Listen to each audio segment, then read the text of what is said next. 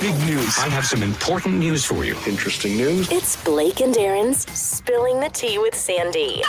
Cayman's top news headlines of the day from CMR. Brought to you exclusively on Kiss FM by J. Michael, fashion for everyone. Good morning, Sandy. What do you got for us? Hey, good morning, uh, Blake and Aaron. How are you guys doing? Good. all right. How are you? Awesome. Um, so yep, got some headline news for you yesterday. Obviously, yesterday morning, I think we left it with um a pretty serious accident Yeah. that had occurred. And unfortunately, as we had heard, it turned out to be a fatality. Yeah, sad outcome for sure. Yeah. What do we know what happened?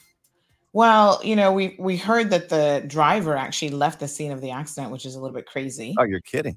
No, um, took off their license plate on the vehicle. Wow.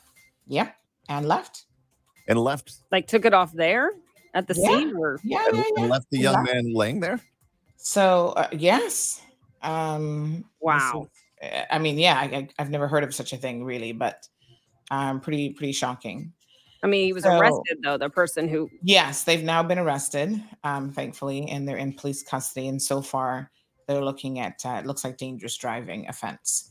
So we'll certainly keep her. Oh, uh, what about leaving the scene of a, an accident or a, a Exactly. crime fatal. Yeah. Yeah. I mean, for sure? causing we see. I mean, causing fatality with by Mhm. dangerous driving? we see dangerous driving. I saw a couple people this morning. It's just see that all the time. Just need more cops out on the road.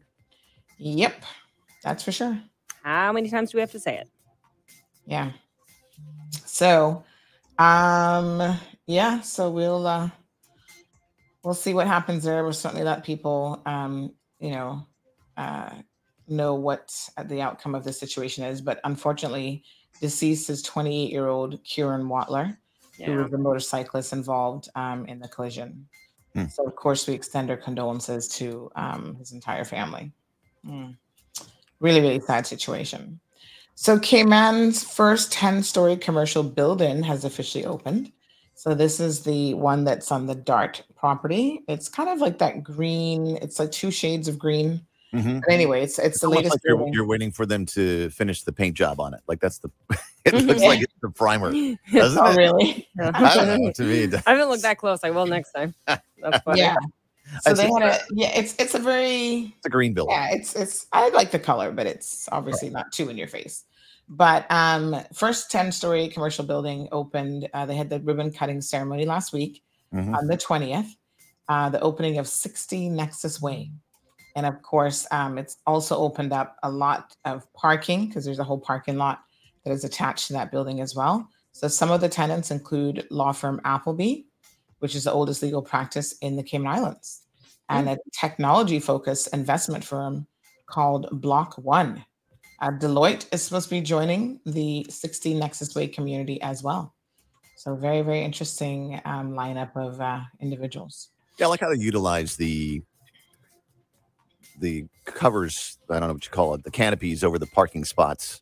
And they put Mhm. uh, solar panels Yeah. on it. That's Yes, That's absolutely. Fantastic. More so, one final story the police have been looking for Gail Ross uh, in West Bay. They said she was wanted for a number of theft related crimes, uh, both of which CMR sort of tipped them off to because we, you know, people had reached out to us and we posted it on our platform. First, Yeah. she went into the local grocery store, McRoss, and stole um, from them, stole liquor. Saw that video. And then, yeah, and then she's the same person who stole the little kid's bicycle. And that's when I said, all right, enough that's is enough. the other video. Yeah, she stole a little kid's bike. You see her Yeah, on the video like- getting on and dra- you're like, it's terrible. Yeah. Yeah. So mean, police put out a all points bulletin for her and they arrested her last night around 9 30 p.m. Between her and the coconut lady, what's going on? but you're getting to the bottom of it. I least Yeah. of an accident.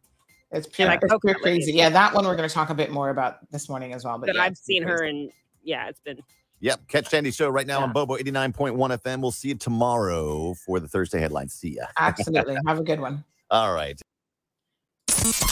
Bigger, bigger, better, better, bolder, bolder. The cold, hard truth is taking talk to the next level. Right here on Bobo 89.1 FM, Cayman's Community Radio. We are still spilling the tea and committed to being part of the change that Cayman so desperately needs. Join Sandy Hill weekdays from 7:30 a.m. for Premier Access, Cayman Voices, Truthful Thursdays, and much more. Cayman's number one talk show is now bigger, bigger, better, better, bolder, bolder, and more than talk. Getting results with hot topics, consumer reports, court exposés, and more. Come to set the record straight. I've come to shine the light on you. Let me introduce myself. I am the cold, hard truth. Now, from the CMR studio in Grand Cayman, live, direct, it's the cold, hard truth. Now, now, join the conversation on 345 936 2626. That number again is 345 936 2626.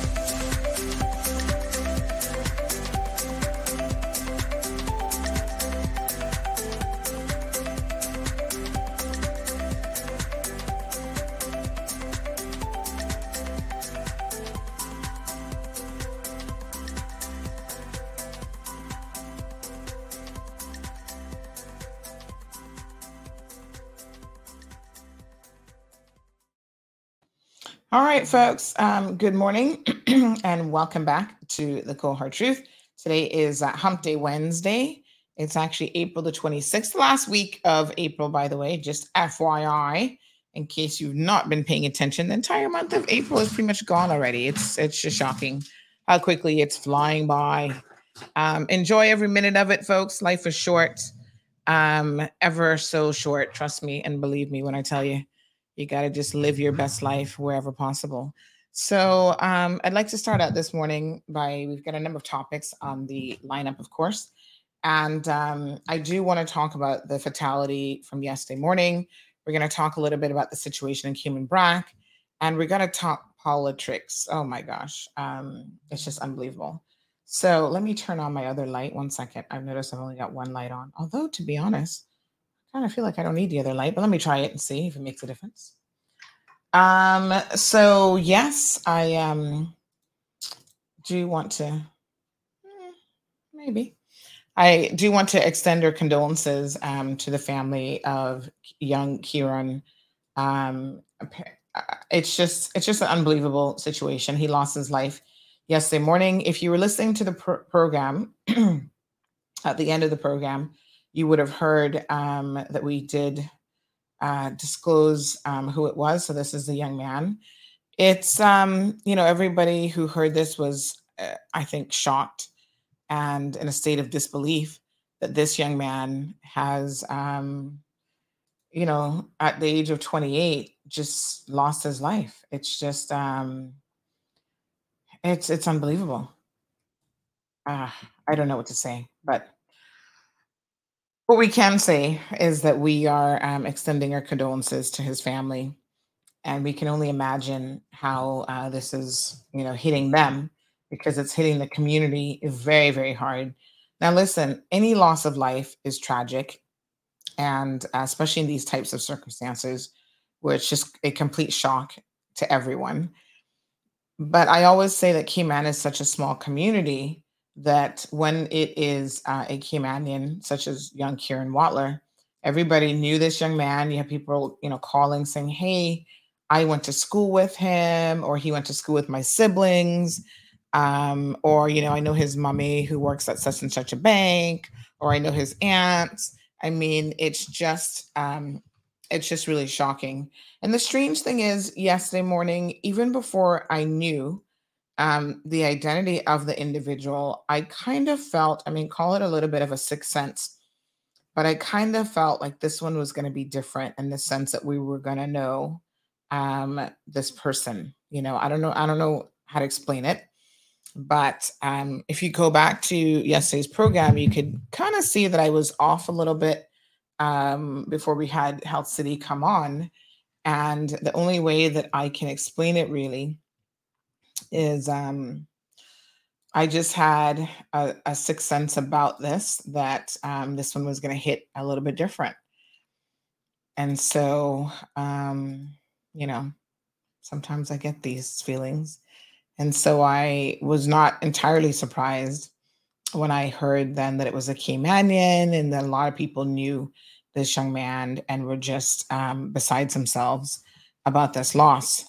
So um, Miss Andine, um, Miss Nola, these are all his aunts.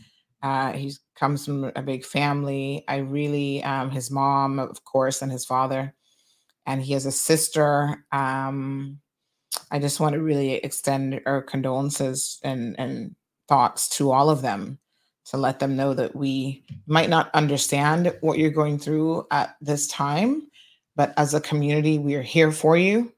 So um, certainly anything that you need from us to, you know, please let us know. Tragic. Um, young man lost his life yesterday. Again, another young man, another young person on our roads. You know, given that we have so few roads and they're not entirely complex to drive, I'm always flabbergasted at the increasing number of people who are losing their lives on our roadways. And what we heard was that this driver of the vehicle, and it was one of those, um, I don't know what you call these. What is this? Like a little, um, it's a truck, but it's a, I think there's a more specific name for it. But here's this Isuzu, um, oh, what's the name? What do they call these things? There's like a little street name that they call these. Anyway, here's the the vehicle. Um, as you can see, quite a bit of front end damage, including the windshield. And um, I was very, very surprised to hear that the person had allegedly left the scene of the accident. Now, I do want to talk about this a little bit because this is um, quite shocking. Listen, things happen, right? We nobody is going to sit here and tell you that um, we're perfect drivers and you might not make a mistake on the roadway. But when you are involved in any sort of a collision, right? The worst thing that you can do is to leave the scene of the accident. And I think in my mind, when people leave the scene of an accident, the first question I always have is why? Why did you leave? I get that adrenaline's pumping and some people do get really, really scared. Like I've had a young lady before who left the scene of an accident and she was trying to explain to me uh, why she left, you know? Um, and I think that it's just one of those things where I guess maybe if you've never been in the situation, it's difficult to even understand why people leave. So I want to I want to preface my comments by saying that. And uh having said that though, I think in your mind you need to prepare yourself that okay, if I'm ever in an accident, regardless of the circumstances, I do not leave. Like just tell yourself that over and over again, because then in your mind, you're preparing yourself um, for the response that you want your body to, you know, give. I get it's fight or flight, and the adrenaline's pumping, and you're in a really crazy situation, right? This young lady's like, "Oh my god, I was so afraid," and I'm like, mm, if you haven't done anything wrong, especially, why are you leaving? Why are you that afraid? Um, you know, of course it's horrific. I remember the one, there's one a couple years ago on um on West Bay Road where um I can I can picture it now. It was like close to I think the Kimpton, one of those roundabouts like in that area. And there's a Caymanian young man who was involved in that and um, the person died I want to say that it was a pedestrian that he hit, a female pedestrian helper or something like that. And she she died.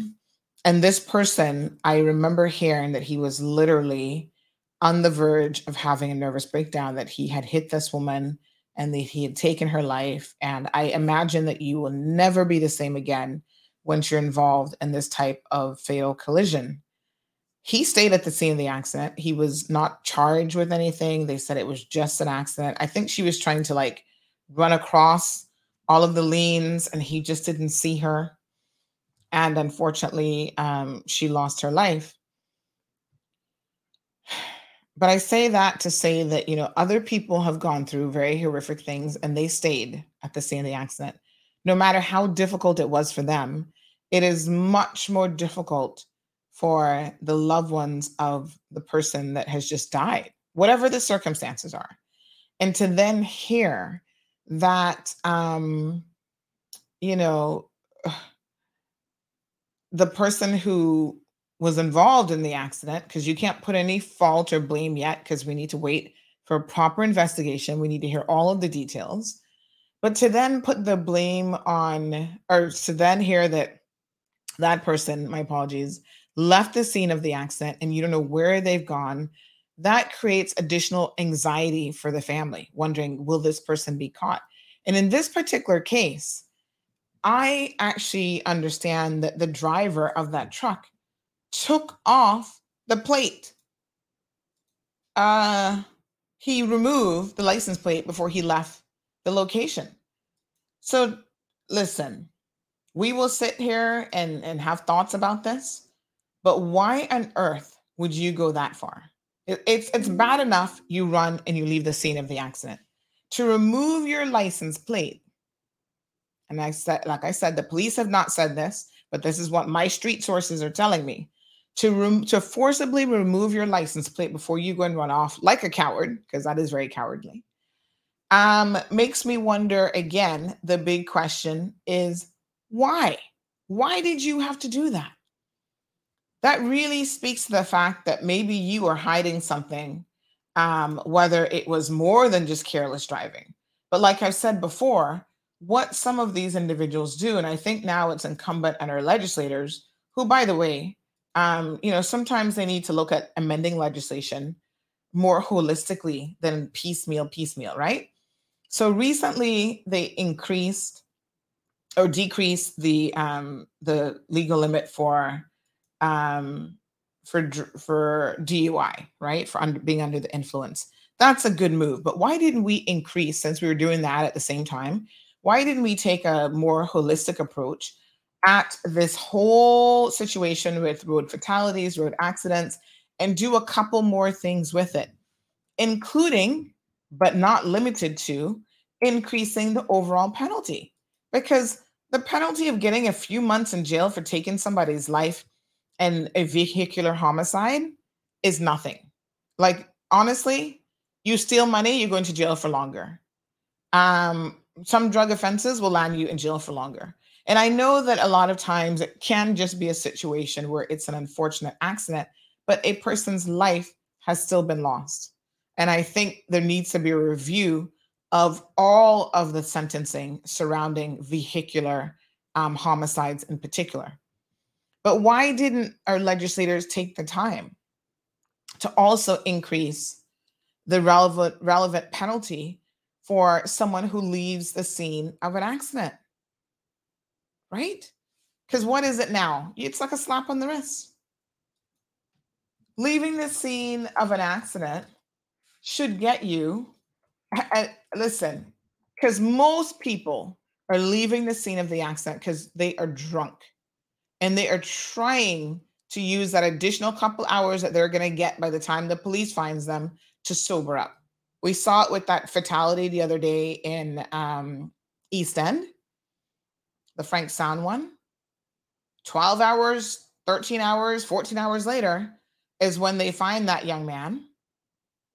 Okay. Whatever he had in his system when they found him in the bushes, apparently he was saying that he was distraught and he wanted to kill himself. Well, I'm not going to suggest that, but you have killed somebody and everybody knows that you had a problem with alcohol and your doctor had told you, sir, you got to stop drinking because you're going to kill yourself. Well, it turns out the doctor didn't think about the possibility that he could kill somebody else and not just himself.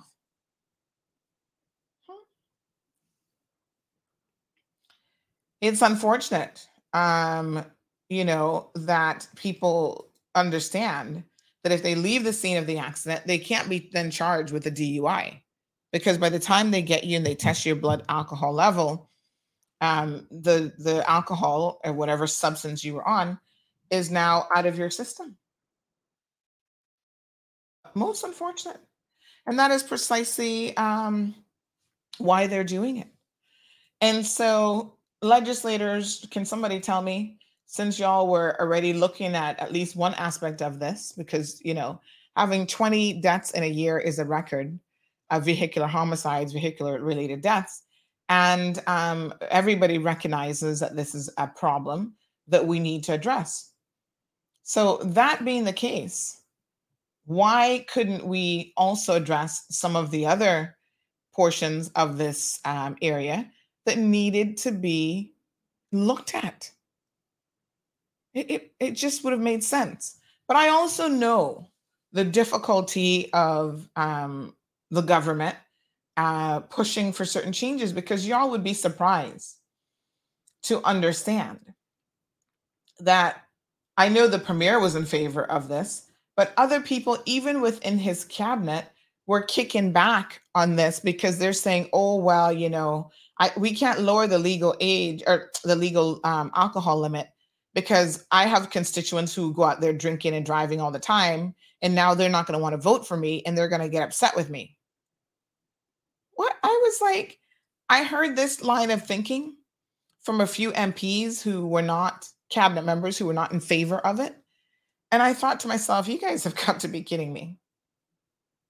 Uh, uh, at what point do you not understand that your job is not supposed to be about being the winner of a popularity contest?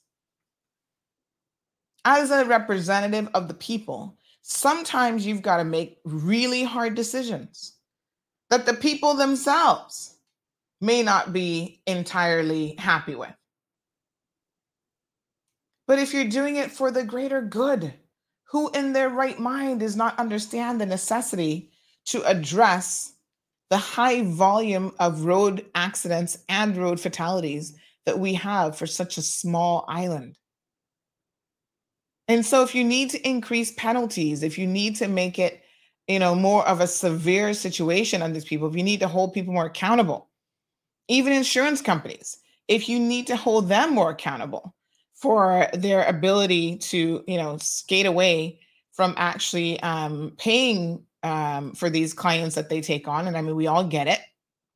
We all understand that a lot of insurance companies like, listen, there's certain things you will do to breach um, this contract, and the courts have already found that if you do that, you don't have to pay out. Well, that's unfortunate because then that puts another family, another person, another situation in an uh, intenable position.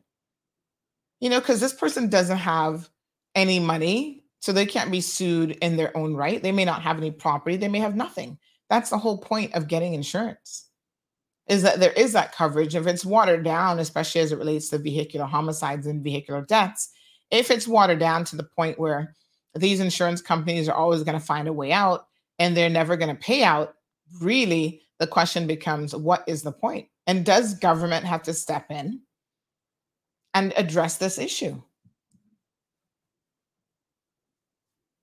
So I really wish that um, they could have looked at this whole area a little bit more holistically, because every single you know person that dies on our uh, roadways that could have been prevented, whether it was a DUI related, careless driving, whatever the situation is. I think that we should all feel a sense of sadness to know that um, more can be done and it simply isn't being done. It's just, it's just, uh, it's unfortunate. So I do want to, um, again, express my condolences to this family. I don't know who the driver is. Somebody was asking me. I don't know. Um, obviously, they're not Caymanian. That's the one thing I can tell you because we would have known by now if they were. That's why I say obviously. Um, you know, and that's just how it is. I, I don't want people to feel. Um, I'm going to talk about the BRAC this morning and the situation with drugs on the BRAC as well. And sometimes I say certain things, and I think people uh, misunderstand what I'm saying, um, and they might take it for um, being a bit the word I'm looking for. Um, I don't even know what the word is, but they think I'm either anti expat or pro Caymanian or anti Caymanian or anti whoever. And it's not the case. And I'm going to tell you why I say that when I start talking about the BRAC here in a second. I'm just telling you that there's certain things that are kind of universal truths, right? If the driver was a Caymanian, by now I would have known. I would have heard a name. I would have known exactly who he is. So I'm just saying, I don't know who I don't know who he is and where he's from and who his mama is and whatever. But if he was a Caymanian, I would know all of those things. That's all I'm saying. Um, you know, no no dispersions on oh it must be an expat because only expats out there drinking. No, Caymanians are very much um, a, a, part of this problem. Nobody goes out there drinking and driving more than Caymanians, as far as I'm concerned. It's a really bad habit, and y'all need to get your lives together. Drink all you want. I'm not telling you because y'all saying, oh, Sandy don't want us to drink. She don't want us to smoke pot. She don't want us to have sex. She don't want us to do nothing. Nope, that's not my um, message here. And it's not my responsibility. It's not my MO. What I'm telling you is if you drink, please drink responsibly. And what that means is you do not drink and drive. Okay. You call a taxi, you call a friend. We don't have Ubers in Cayman, but you call anybody who is sober to come and take you to your point of destination. Good morning, caller. Welcome to the program. Two words. Yes. One ma'am. is snobbish and the other one is quaint. That's quaint about us, yeah. Mm-hmm. You'll know who the mama is. Mm-hmm. And don't hide away from it. Don't shy away from it. One of the few things we still have left. Uh-huh. Mm-hmm. And, and self-satisfied. Oh, I, I know who that is. Yeah, that's a snobbish part. Mm. Good morning. I left you a message this morning on your phone. Okay, darling. Thank you so Sandra, much. please call me. You're missing something. Oh. And how I know you're missing is because you don't mention it. And it can't mm. go like that. Oh gosh. Okay. That's part of the puzzle. Thank you very much. I listen. All right, honey. Thank you. Thank you. Bye. All right, Miss Charlene, I will listen. Oh gosh. You know, this morning I was actually going through some messages. I had messages from early April, probably even some beyond, child. Sometimes a little notification thing in my phone would be like 65 messages. I'm like, oh my God. Um, yeah, sometimes I get a lot of messages. I, I, I apologize if I can't get back to you immediately. Um, some of y'all like to send me 10 minute voice notes. And what I can tell you is if you send me a 10 minute voice note, the chances of me listening to it, um, that means I got to carve out 10 minutes of my time to try and listen to these really long, protracted voice notes. I have a man from Jamaica, uh, funny enough, who um who uh you know I was um I saw some messages coming in from him. And so I just got a chance to listen to them this morning. And he's saying to me, Oh, you know, miss, I want to have um, I need to call you. You know, just give me five minutes. And I said, Sir, let me, I sent him a voice note. I said, let me explain to you how this works because it's about somebody owing him money and this is relatively straightforward. All I know, all I need to know is the person's contact information, who the who she is, send proof of the money being owed because of course I can't just take your word for it because everybody would be claiming somebody owed them money. And then um, we can take it from there. For me to pick up the phone and have a long, because you know you say it's gonna be three minutes, it's gonna be five minutes. By the time you go through this rigmarole story, it's going to be way more than that. And I don't always need to know every single detail of um, what has transpired. Just being completely straightforward with y'all now. I don't need to know all that to necessarily be able to help you. So sometimes the shorter and sweeter you keep it, the better. And uh, because I do have so many people that are reaching out, and I try to assist as many people as I can, um, you know, sometimes I do have to apologize that I just can't get to everyone in a timely fashion. But if you call me and you remind me, there's a young man, for example, bless his little heart. Um, he called me day before yesterday um, because he is going overseas uh, to um, represent Cayman like during the summer. And he's asked for some assistance with some funding. And one thing I must say is this young man has been really, really good about following up with me because he's like, Miss, I know you're busy. I'm just calling you as a reminder. And I appreciate that because honestly, I talked to him today and I'm like, okay, I'm going to send out the message to see who can help. And I did. And then to remember to follow up with him, mm-hmm, I might not have entirely done that fully. So I told him that we're working on it for him and we're hoping that we can get some funds um, together to be able to assist him. But then he reached out again and said, Miss, I'm still, I'm still waiting. Don't forget, I'm still waiting. So I appreciate that. And as a matter of fact, I'm looking for his message now because I'm like, oh God, I got to message him again. Um, I'll try to find it. But anyway, we're gonna see how we can assist that young man. So yeah, don't don't feel any way. Thank you, Miss Charlene, for the reminder. Don't feel any way about um, reminding me if I if I told you I was gonna get back to you and I haven't. By all means, just uh, shoot me a little message, ping me or whatever.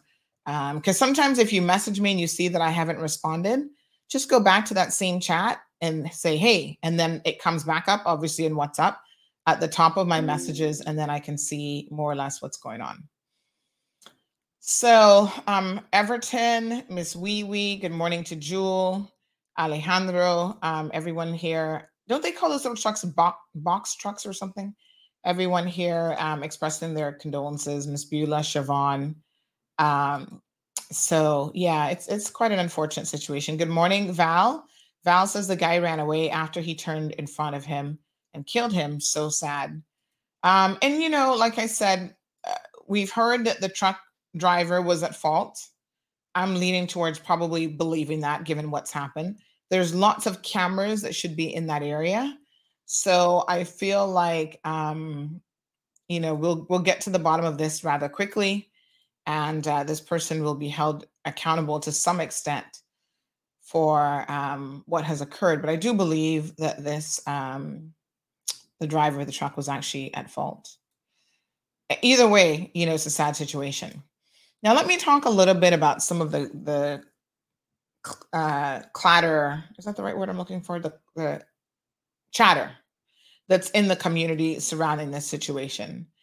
Um, some people I heard were in the comment section, and again, I don't get to read a lot of these these comments. I honestly don't. Uh, some posts will have hundreds of comments. I'm like, oh my god, I I don't have that kind of time in the day. Um, so someone mentioned that there was some discussion in the comment section about oh this young man you know wasn't wearing helmet or he was sometimes he's seen out you know driving up and down he's not the best driver i don't know anything about that i don't know anything about this young man to that extent. He obviously had his little motorbike I understand he had a job. Um you know i haven't heard anybody say that he was a troublemaker or he was into anything. We do know that sometimes we have young people who are out there really taking a chance with their own lives. These are the guys who ride the illegal bikes who are out there, you know, doing wheelies and all kind of tricks in the middle of the road, no helmets, no protection, and they are a danger to everybody else on the roadway because they are creating um, a situation where somebody can lick them down. One is was already licked down here in Savannah. He was lucky to have survived that incident, and that hasn't taught them a lesson. They're young and dumb. That's all I can tell you. They are taking a chance with their own lives that, my God, is just unbelievable. I don't think that that was the situation here from what I have heard thus far. And I, of course, I'm not the judge and jury and decisioner of what, you know, is going to happen in this situation. Um, but I haven't heard that. And so I think that unless you were at the scene of the accident, unless you saw something that you can speak specifically specifically to, this is probably not the time to get in the comment section and to lay blame on the person who's now deceased. You know, be be cognizant of the fact that a lot of um, our uh, community members would be related to this individual and would you know, be potentially reading those comments, right? The other thing is somebody said to me that there was some sort of video or something in circulation of the young man after he um after the accident and that that was being sent around. I've not seen it. Um thank you Val for clarifying. He says no it's not a box truck. Okay. Um I've not seen it so I cannot speak to that at all.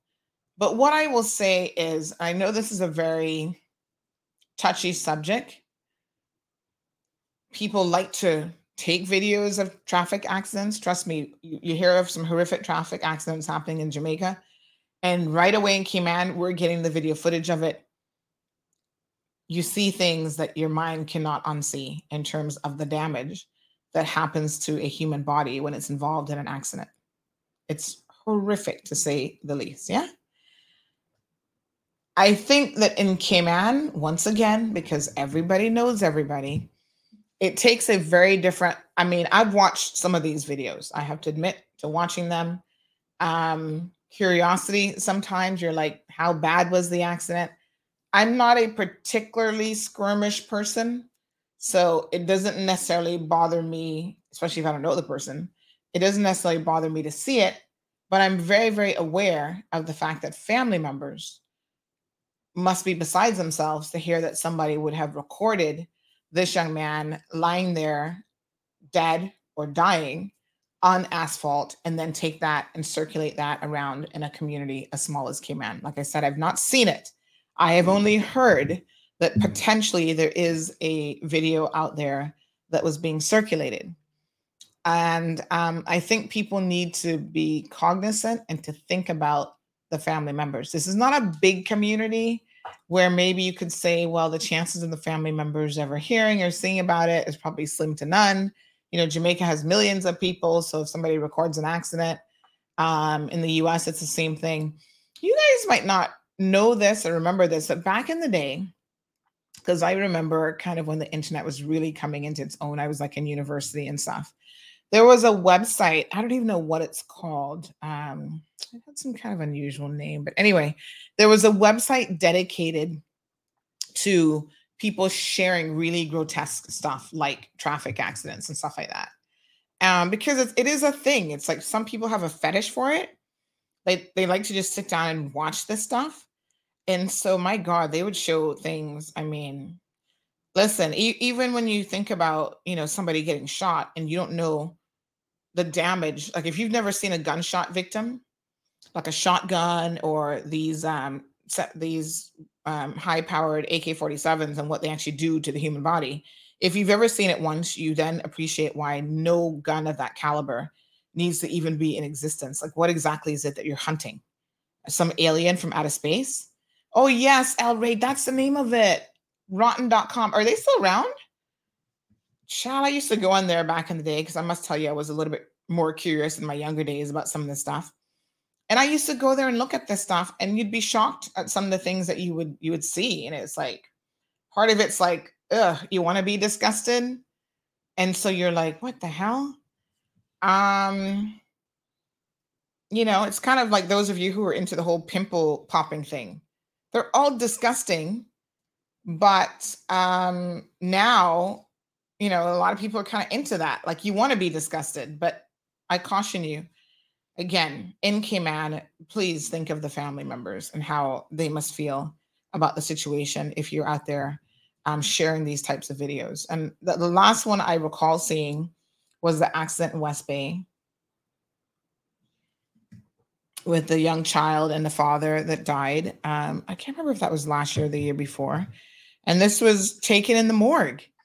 Let's be honest, there's only so many people that have access to the morgue. So, of course, an investigation was afoot in terms of who would have taken that video footage. It was in the hospital.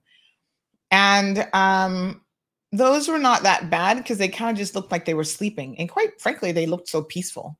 They actually looked like they were that they were sleeping. But you know, our first responders, they get to see this stuff firsthand. And I want to say to them, I take my hats off to them for doing the job that they do because it can't be easy. Uh, seeing it and having a visual and even a video is one thing, but having to see it in person and deal with these victims, knowing again that you may know their family members, you may know their loved ones, cannot be um, an easy situation. I often wonder whether or not our first responders have any access to therapy because god i feel like um, they probably need it you know but don't circulate it folks. Um, nobody wants to see it. Uh, you know i've heard like i said only positive things about this young man. Val says he was going to work. Very decent young man. And so um, let let the positive be the memories that people hold on to as opposed to now seeing that video of him. Because, like I said, once you've seen something like that, you cannot get that out of your head. Um, so let's maintain a degree of decorum in respect um, for the loved ones. Now we've shared we've shared videos before on CMR that some people did not like. Um, you know, we try to. Um, I, I don't personally have any editing skills. but now I have um, editors on board. So I try to, if there's any remnants of like the person showing or whatever, we try to make sure that we cover that up. Um, you know, but sometimes we have shared videos before, and I I, I tell people straight up, we're, we're not into the real macabre stuff, and there are videos that we haven't shared. Um, but I do feel that people live in such a sterile environment as well, where they don't appreciate what their actions do to other people. So, how bad the accident was is lost on a lot of us because we don't see it. So, there is an argument, especially as it relates to young people, for letting them see like when you speed and you hit another object, this is what the mangled cars look like. And imagine what it does to the bodies um, in addition to that as well. So I'm not here trying to say that, you know, we're saints and we're never going to show a video that you might not be offended by or we might not put, up a picture that you're going to go, oh no, I don't want to see that picture. I think everyone has to, you know, we now try to do viewer discretion warnings, trigger warnings that if you're easily triggered um, by things, then please do not look at this. Um, you know, and it is what it is. But yeah, very sad situation all around, trust me. So um, they have the police have confirmed that they have arrested um, someone. Good morning to uh, Senor Robert. He is here joining us this morning. I don't often see you anymore. I think you're so busy. You ain't got time for us little small folks anymore. Busy businessman he is. So the police also made another arrest yesterday, and I want to talk about this situation. So yesterday morning, we talked about the one um, driver who is out there collecting coconuts. Somebody sent me her picture um yesterday. Who sent me her picture? And they were like, "Yeah, this is what she looks like." Um oh god, who was that? Can somebody resend it to me? I can't remember who that was now. Um oh yes, I just found it. She looks like um I don't know if this is her. I might have her confused. Y'all gonna have to help me. Caymanians, y'all gonna have to help me with this one now. Because y'all know I did not grow up here, so I don't have all the connections in my brain. But she has these dreadlocks. The, the person said, This is who's raiding people's trees. I've never seen her drive before. She usually rides a bike, and whomever owns the vehicle picks her up to raid people's trees. Um, if it's her driving, I don't know who lick her head. Give her a car, because, like I say, I've never seen her driving before um, I've come to know her. Now, Caymanians talking to you. they say her name is Desiree Ebanks. Is she the one? Um, help me out here now. Is she the one that always, because she kind of looks like her, but you know, them Savannahans have a particular look too. So she might be related to her. I don't know if is her. But is this the one her mummy used to live at the top of Newlands Road? One real, she died, I think, when she was like in her 80s. She's quite senior when she finally passed away. But she was always, this one was always on a bicycle. And I mean, she rides a lot, like up and down. I mean, I, I say she should be the most fit person in Cayman as much as she rides that bicycle. Is this the same one that's always riding up and down Newlands? And sometimes you see her all the way in Georgetown on her bicycle and stuff like that. Um, Bink says, yes, that's her. Okay. Well, at least she's out there trying to hustle, as people say, trying to, although she's stealing coconuts and people, she's finally um, trying to hustle uh, through thievery. Um, but she needs to not be acting ignorant on the roadway. She needs to not be having a dangerous. Um, uh, yeah, I don't remember her ever driving either. But of course, I'm one of the worst people in the world when it comes to paying attention to who's driving a car. I never see who's driving. People be like, "Oh, I was blowing at you and waving at you, and I had flags out," and I'm like, "Oh, you did?" Because I really don't see that. So this is um, this is her in her that car. I guess now she's driving, folks. Um, so this is Desiree out there um, causing havoc on the roadways, and people actually said that she will cuss you out when her coconuts fall into the street, like they did on Saturday, and almost kill people. She then gets that with an attitude of person carrying on. I remember this woman because many, many years ago, I was in um, Price Right. This is probably not long after Price Right um, opened, and um, she was in there begging for sanitary products and she claimed that she had a cancer and that she was constantly bleeding. She gave me some some story that of course was a heart tugger and I believed her because I didn't know who she was at the time. Poor me. And um, I bought it for her and then somebody stopped me afterward and they say, Sandy, you do know that a lot of these people are on drugs and they want you to give them gift cards or they want you to buy stuff for them, which they then go inside and return and get the cash for it. And I was like, what? So I had to ask Mr. Woody about this. I'm like, I don't believe that's happening. So um, I said to Woody, is this true? And he said, yeah. And I said, well, is there a way for me to give people groceries without them abusing that? And he said, not really. Because I mean, if they're hell bent on abusing it, even if they don't return the items, because then she was asking me for the receipt. That's what kind of made me feel like, why would you need a receipt? I bought you what you said you needed. I don't give people cash and I don't walk with cash, right? So I was in there shopping for myself. I'm like, Miss, I don't walk with cash. I have my debit card. So tell me what it is that you need. I'm here and I'll buy it for you. And then afterwards, she's like, Oh, can she get the receipt? And I was like, Oh, why would you need a receipt? Because they then want to return it, get the cash, and then they use the cash to funnel and buy their drugs. Mm, mm, mm. Ooh, child. It's a hot mess. Um, but that picture, that's the best that I've seen her. I don't know when that picture is from, but honey chow, maybe coconut's doing her good. Because I've never seen her looking this good. Mm-hmm. Mess with her. Look like she actually had the hair done, a little makeup done. She's not looking too bad there at all. Um, but yes, Miss Desiree, please um, be careful on the roadway. You're, you're gonna cause somebody their life. So y'all seem to know her. Al Ray says Desiree from Newlands. Darlene says I went to school with her. She was an okay girl. Um, so that's the same one that I'm thinking of. Yes, honey child, she can ride her bicycle. I'd be like, damn, she must be fit. I'd be seeing her all in the Newlands bypass, all the way in town. She was getting around on that bike. Does she have a driver's license though? Is that car licensed? Is it insured? Like I have so many questions when I see a vehicle on the road looking like that. Um, I do have to ask because the second she hit and kill somebody, then y'all gonna know that oops, she never had insurance, the car is not roadworthy, this, not the next mix-up situation. Morning, Miss Vicky. Hello to Mark. Binks says, yep, that's her. Um, so yes, Siobhan, they have arrested someone in relation to um, the drug situation. Uh, sorry, my brain is already going on to the next topic. In relation to the DUI. Uh, no, geez, on peace.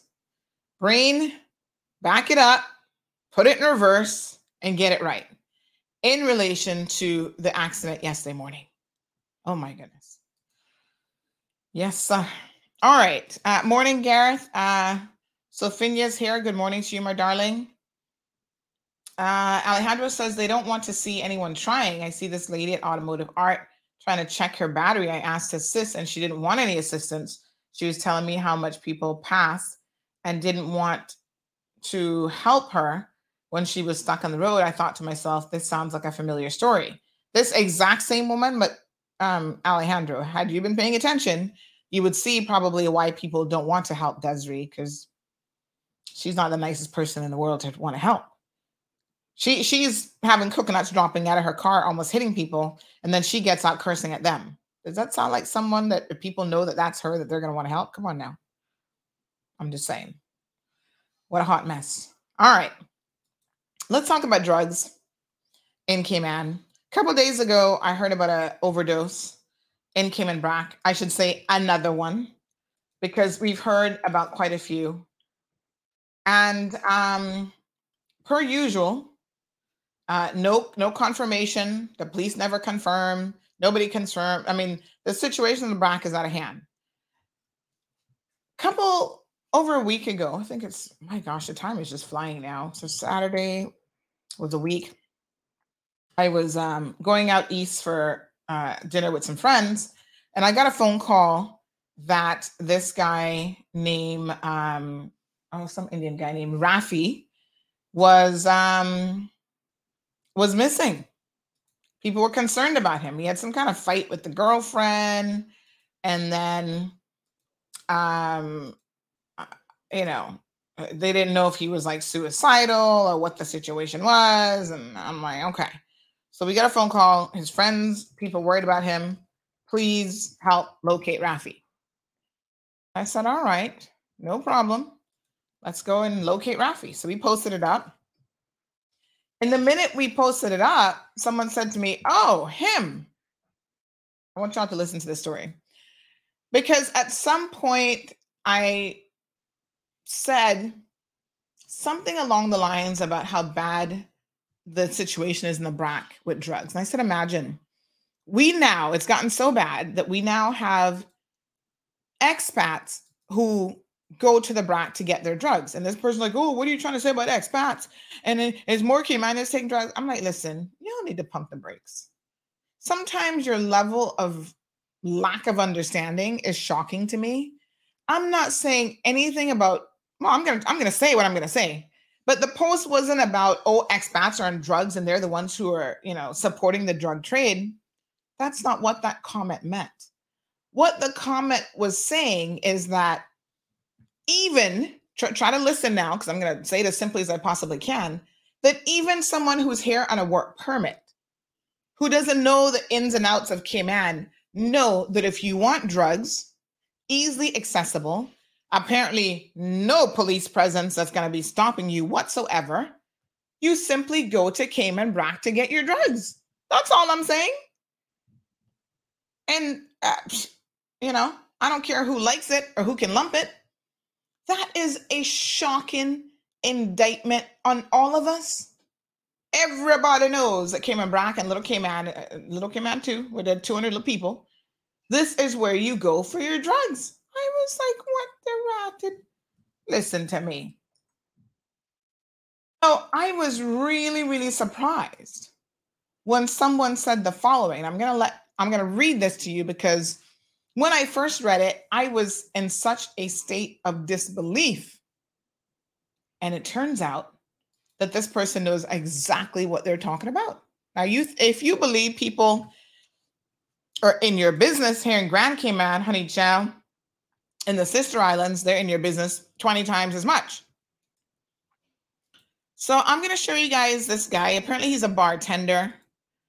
And um, I don't know like I said, what his situation is, but he has come to Cayman and somehow he's gotten mixed up with a bit of a drug problem. Mm-mm-mm. I wonder if his poor family um, in India is aware that this poor guy is supposed to be here working to help support them. This is the reality of life as a foreign worker, sending money home, and he's here supporting a crack habit and losing jobs because of it. Here he is, Rafi. Not a bad looking fella either. Apparently, he's, he was dating one little Filipino girl the other day, and the two of them had some big fight. And he left the, the home. Um, oh, I can't live without you. I'm going to kill myself. And that's why people were looking for him because they were worried. Turns out Rafi, well, listen to the story. We're going to get there. Y'all hold hold your horses. We are going to get there, honey chill. All right. So, um, let me read let me read this message to y'all. Let me let me find it. And I'm going to tell you guys why I was so shocked. So, the the evening we put up the post, somebody messaged and said um this was April the 15th. Yep. Somebody messaged and said he works at LCBR. And I was like, who the hell is LCBR? Little Cayman Brac Reef or Resort or something. I think it's Resort and he is on the coke. And you know, I'm thinking the coke, same drug dealer that supplied um, LC is, and then they name a Caymanian so and so baby father who has 12 children for different Honda girls. Now, I this is a little bit coded, so I had to figure out the Honda must mean Honduran and can't support them. Most bartenders and dive staff use Coke over in Little Cayman. Well, this was news to me, honey child. I was like, what? You know, my, my innocent little brain now like churning around, like, huh? Uh, they say he went to Northward for four months, got caught with Coke, and also rumors that he killed so and so in his house. But the Honduran girl that was with this person who died, y'all would know if you know the story, um, took the fall. She was messing with, and then he names this other Caymanian. So I'm like, um, I'm confused. I'm like, first question is, how do you know this? And this guy who's missing is an Indian guy, and he works in Grand Cayman. So I'm like trying to make sure that we're talking about the same person now because I don't want you to be giving me no misinformation. So the person says yes. He came from Grand Cayman and worked at Little Cayman Beach Resort for like three or four years. Then they go on to say exactly how they know him. Last April, he was still there. Um, I don't know if he left and is now in Grand Cayman. New manager at LCBR, and many staff have left, and she does not know how to lead and treat staff. Well, that's a whole different story. Normal from there, they promote laziness and ass kissers. And then, oh, he is on Grand Cayman now, working from months ago, is what the person then said. so I said, okay, so he's from India and he's mixed up in drugs on the sister islands. Like what? And they say, yes, he's from India and he's also married, has not been back for years, goes by a few different names. I said, oh, wow. And um, so they responded to some of my questions and they say he uses the white stuff. And then um, they go on to say, um, when I say that he was in jail, because now this confuses me. I'm like, how can you be in jail? And then I, I I'm not sure if that part was in relation to him because they were talking about um, somebody else. Yeah, they clarified later on in the message that they weren't saying that Rafi was in jail. It was the other guy who was the coke dealer. So they actually told me who the coke dealer was. Now listen, if I can get all this information about who the coke dealer is on Little Cayman and this, that, the next thing, and how many children he got with Honduran women and he not taking care of them, blah, blah, blah. My question is, how is it that the RCIPS does not have this information? I mean, for Pete's sake. I am given everything under the sun about these coke dealers and who they are and what they're up to on the sister islands. Mm-mm-mm. Unbelievable. Something needs to be done about it, is what I can tell you. It is really, really bad. Good morning, caller. Welcome to the program. You just asked the question. Morning, Sandra. You just asked the question. How is it that you get the information? Do you realize that you just you do not disclose your source? Once you walk in that police mm-hmm. station and give information, by the time you're out, your name is already out there. Mm. So there's no trust in the police. That's there's sad. lack of confidentiality in the police force and not being racist in any way because it's now called the Jamaican National Force. It's full of Jamaicans, Indians, and Filipinos. So what do you expect? Mm. They're going to protect their own. That's my two cents. Thank you, my dear. I mean, it's sad, but I mean, the thing about it is, I don't even know if they're protecting their own because the people out there who are dealing in the drugs, these are actually Caymanians. That name that I have here is a Caymanian name. They're not no Jamaican, they're not a Filipino, and certainly not an Indian guy. They might be the clients, but I tell you what, the people who are dealing in the drugs, by and large, are Caymanians. I mean, yes, they have their Jamaican connections because they're bringing it in from overseas. Good morning, caller. Um, I just want to agree partially with the last caller. It it's not, and I think it's not that the police don't know who is doing it mm-hmm. because everyone knows but mm-hmm. remember now, they also have to have evidence. That's true. like true. if they want to convict the person, that's true. They can't just go, you know, arrest them based on what they hear. Because exactly. as the caller said, people are afraid to actually come forward and testify. Mm-hmm. They might tell you who's doing it, but that doesn't mean they're going to testify, and the police need evidence. Mm-hmm.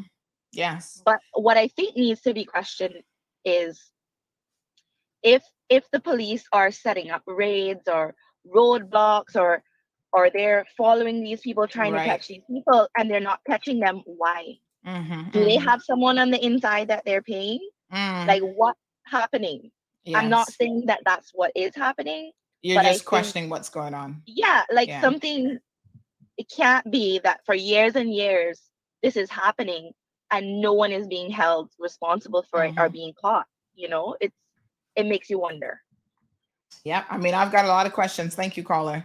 Uh, 936-2626 is a telephone number. I I have the same questions to be honest. Um, the caller rightfully said, we can't expect someone to end up in court without adequate evidence unless your name is Sandra Hill. Y'all know I had to go there. Back, by the way, I'm back in court on Friday. I need to confirm what time. Don't don't make me forget. Put it in your calendars that I have court on Friday so I don't get in trouble. But Uh, we're still waiting. DPP's office had a deadline t- till last week Friday. The court gave them a deadline to send my lawyer additional information. They didn't do it. She messaged them over the weekend, said you got till Monday. Today's now Wednesday. Monday came and went, and they still haven't done it. So we're back in court on Friday. So I'm the only person in this country that they can bring trumped up charges against. This is my honest belief that have no merit, no evidence, nothing, and I'm before court. Because normally they want to actually win a case and they don't want to be embarrassed. Their track record against me obviously says otherwise. But when it comes to, as the caller rightfully said, they can't go out there arresting and charging people without the necessary evidence for that charge to then hold up. However, I'm asking the same questions. How much investigating is going on? Because any bracker can tell you which funeral, which funeral, which um grave site, grave yard, all the drug take, all the drug dealing is happening at. The crack pipes are out there. It's like an open free for all. Now, if Rafi, listen to this, right? This Indian guy is here on a work permit. If Rafi knows that to get the good stuff, because it turns out, let me tell you how the story unfolded. So he went missing. We posted up. We got that message about Rafi doing drugs. I was like, oh God, I don't believe it. Then I started getting all these phone calls about Rafi. Oh, you know, he's my friend. And, you know, I spoke to him yesterday morning at 11 o'clock and he just needed some money. Maybe he was late on his rent. I said, Did you ask what he needed the money for? No. Maybe he just needed rent money. Hmm. Then the next person message, Oh, that guy, I saw him on the flight with us going to Cayman Brac on Friday. And I was like, He went to the Brac? So now I'm really believing that this source knows exactly what it is that they're talking about. Rafi went to the BRAC to get drugs because the drugs are flowing so easily, is what I'm told by multiple persons in Cayman Brac.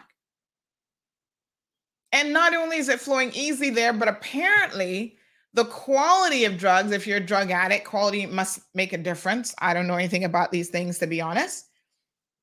But I'm also told that the quality in Cayman Brac is actually pretty good. It's pure stuff. They're not cutting it with much. And if anything, they might be starting to add a little fentanyl to it, which can start killing some of y'all if it hasn't already. Look at the number of overdoses that we've had on the Brac. There was the one, um, I can't remember if he was American, Canadian, or where he was from. He died. That was so hush hush. And when we put it up, said, "Oh, we understand he died. He died from a drug overdose." I had people who work Maples and Calder in the comment section about, "Oh, how y'all know he died from a drug overdose?" Blah blah blah. blah. I'm like, listen, just back the hell up. I'm a fair and equal opportunity. I'm gonna hold you accountable kind of person. I don't care who you is. I don't care if you're Caymanian, Jamaican, black, white, Indian. And a business with that Everybody said a man died from a friggin' overdose, and they found the lines of, of coke and whatever up in his house. Like I said, I'm Brackers know more about your business than you know. So you here working on Maples, talking about you gonna defend him? I'm not defending nobody because I don't know what y'all doing behind closed doors, much less. Mm-hmm. Then we had the niece of um, the sitting MP minister had an overdose. She's a friggin' school teacher. Y'all not talking about that story. That was so hush hush. What happened to her? Thankfully, she didn't die. But is she back teaching her kids? School teachers with drug problems teaching elementary and high school and middle school children on Cayman Brac, and y'all know what's going on, and you're sitting there like a bunch of fools not addressing this issue? This is where I kind of have a problem with the police.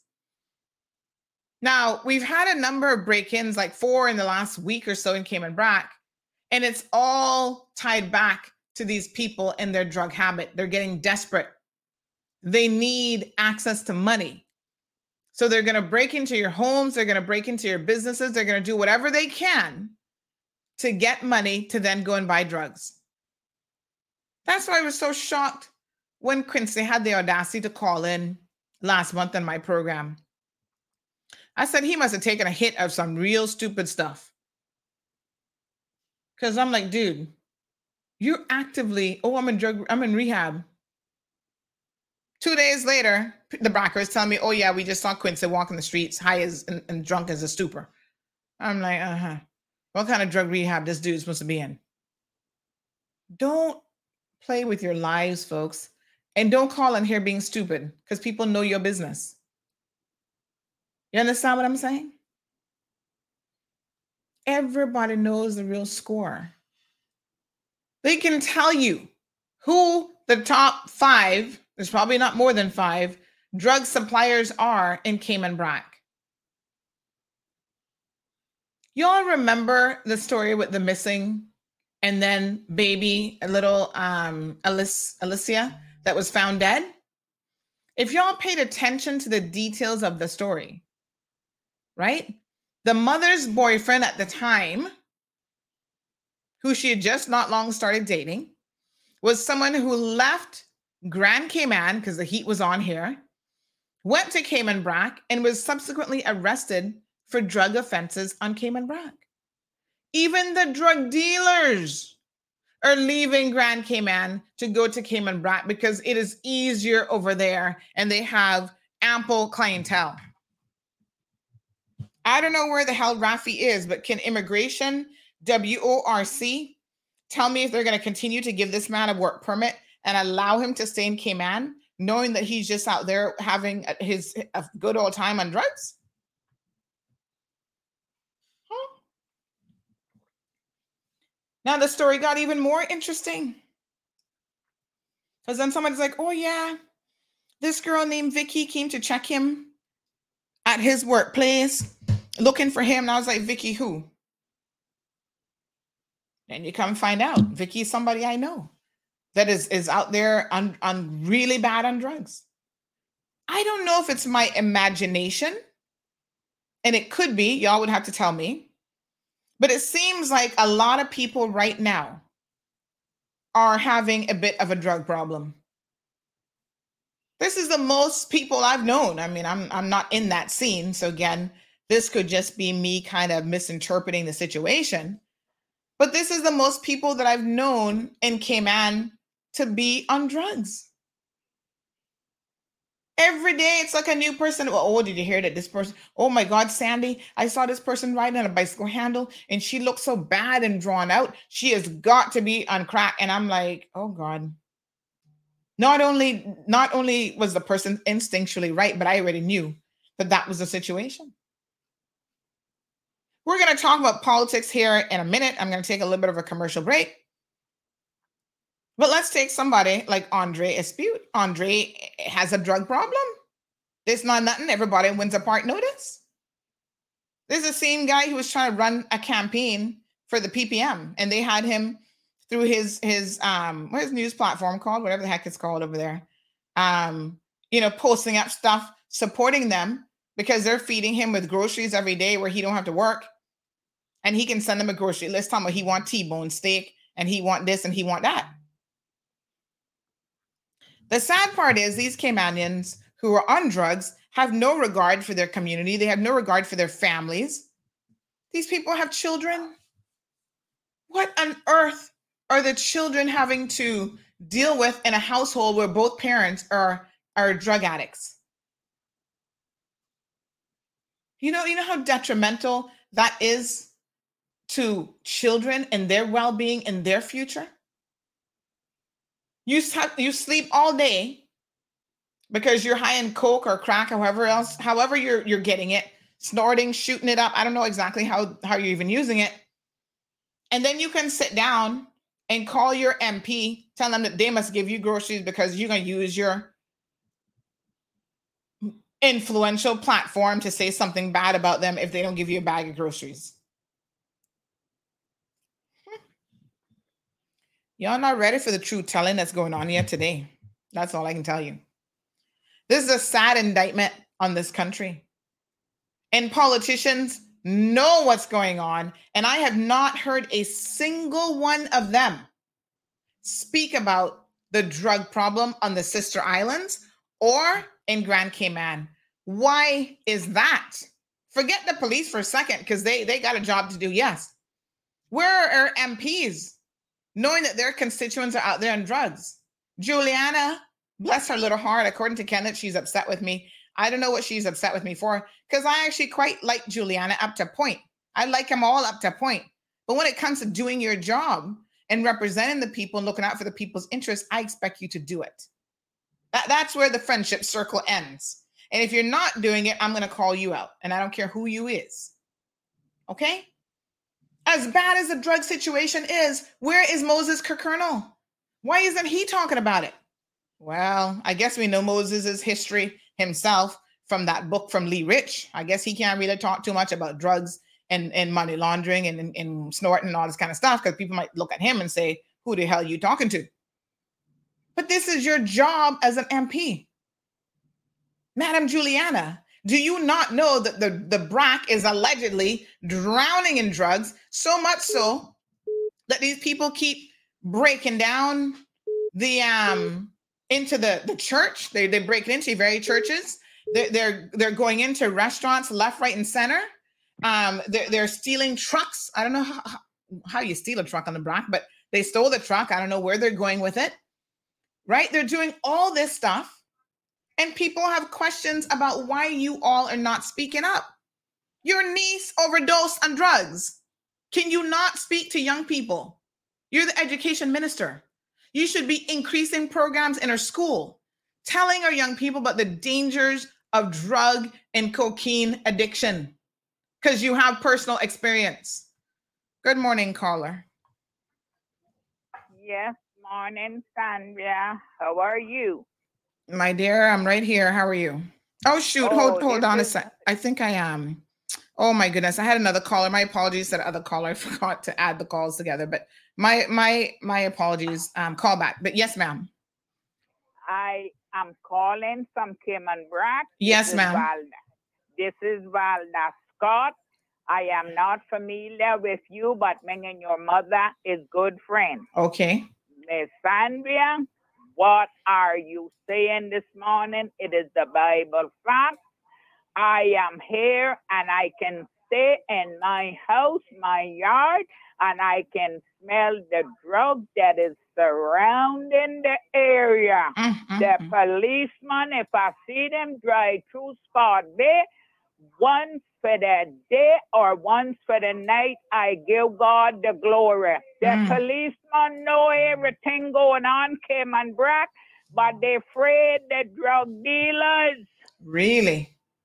They afraid the dog drillers and we are here. Oh my God. And about our representative, mm-hmm. I do not expect anything out of them.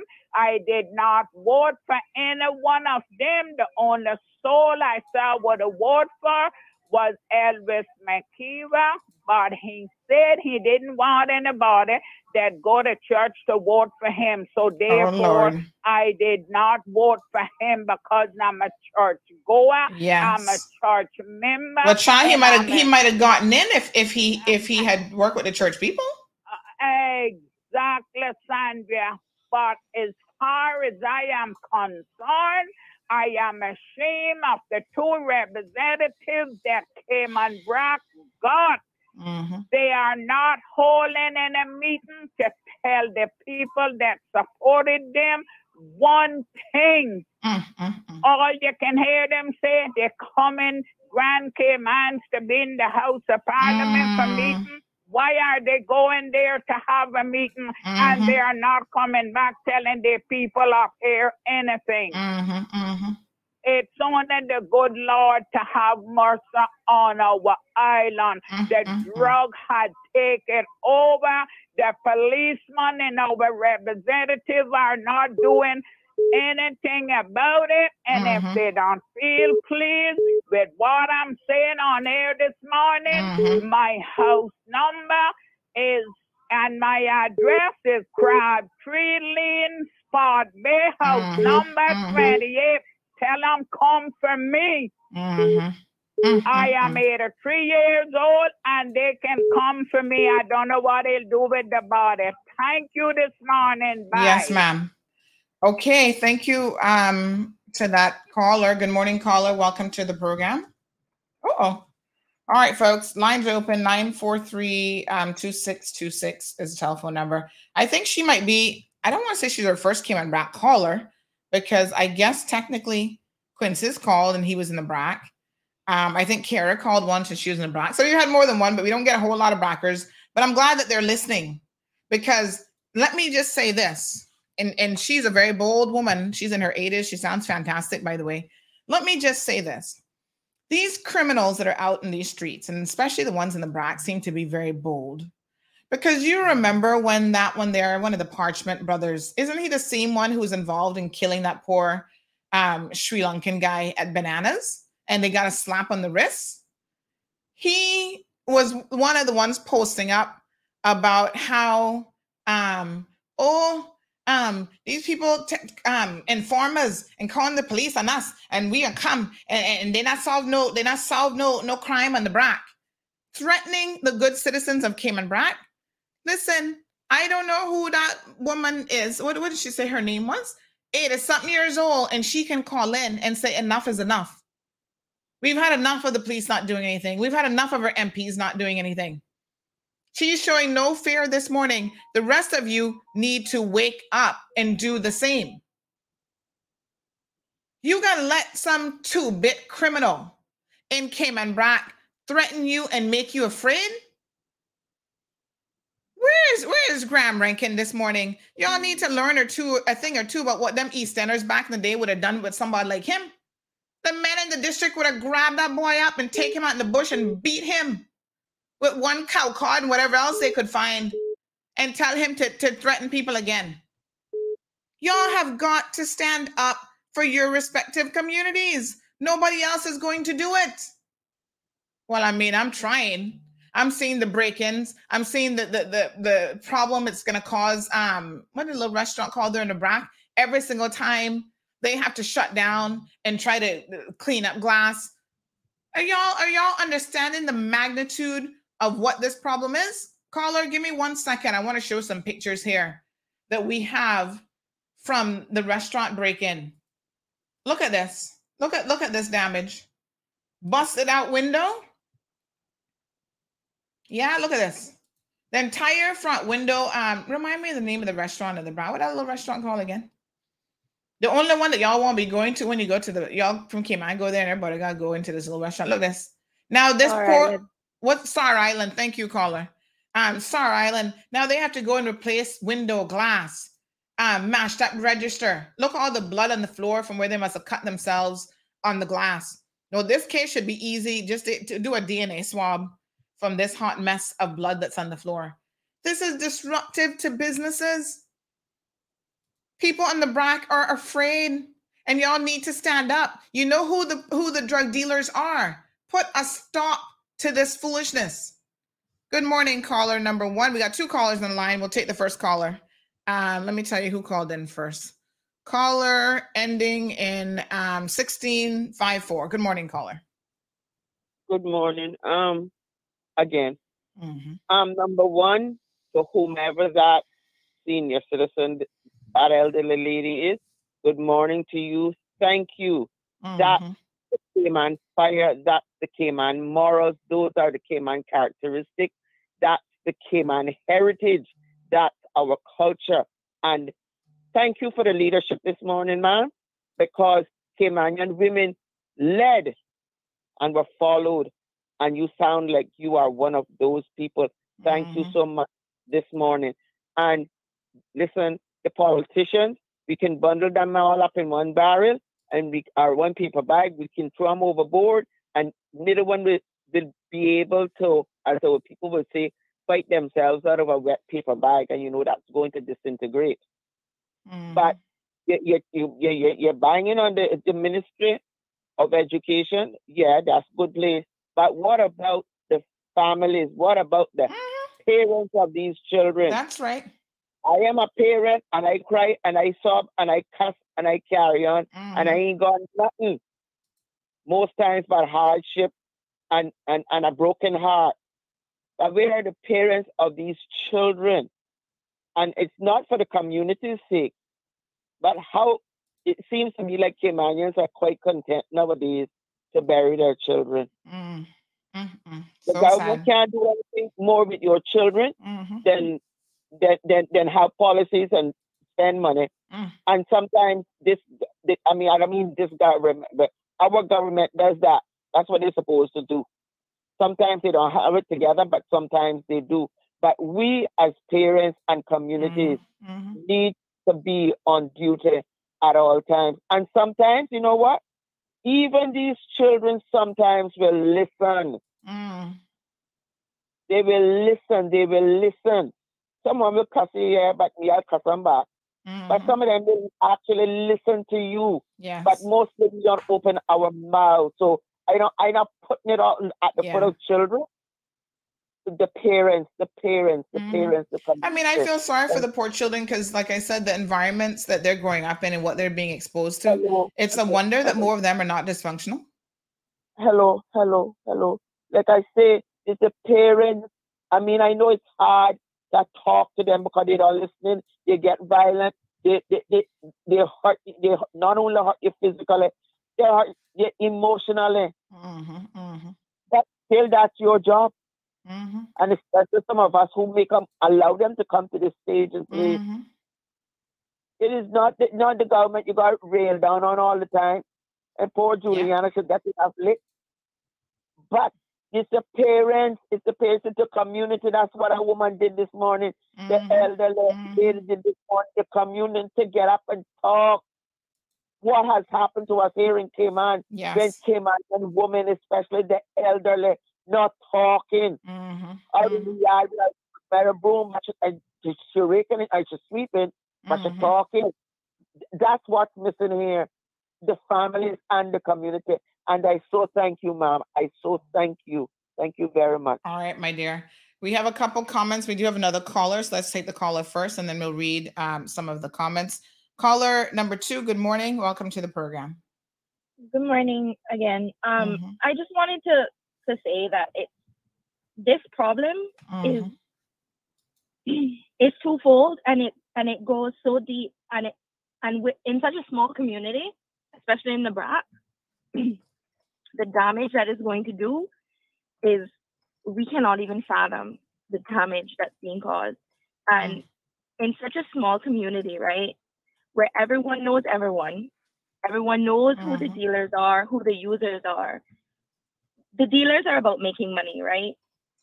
So you have someone, say for instance, they get caught with drugs, they go to jail, they stay in there for two or three years, they they get clean in jail, they come out.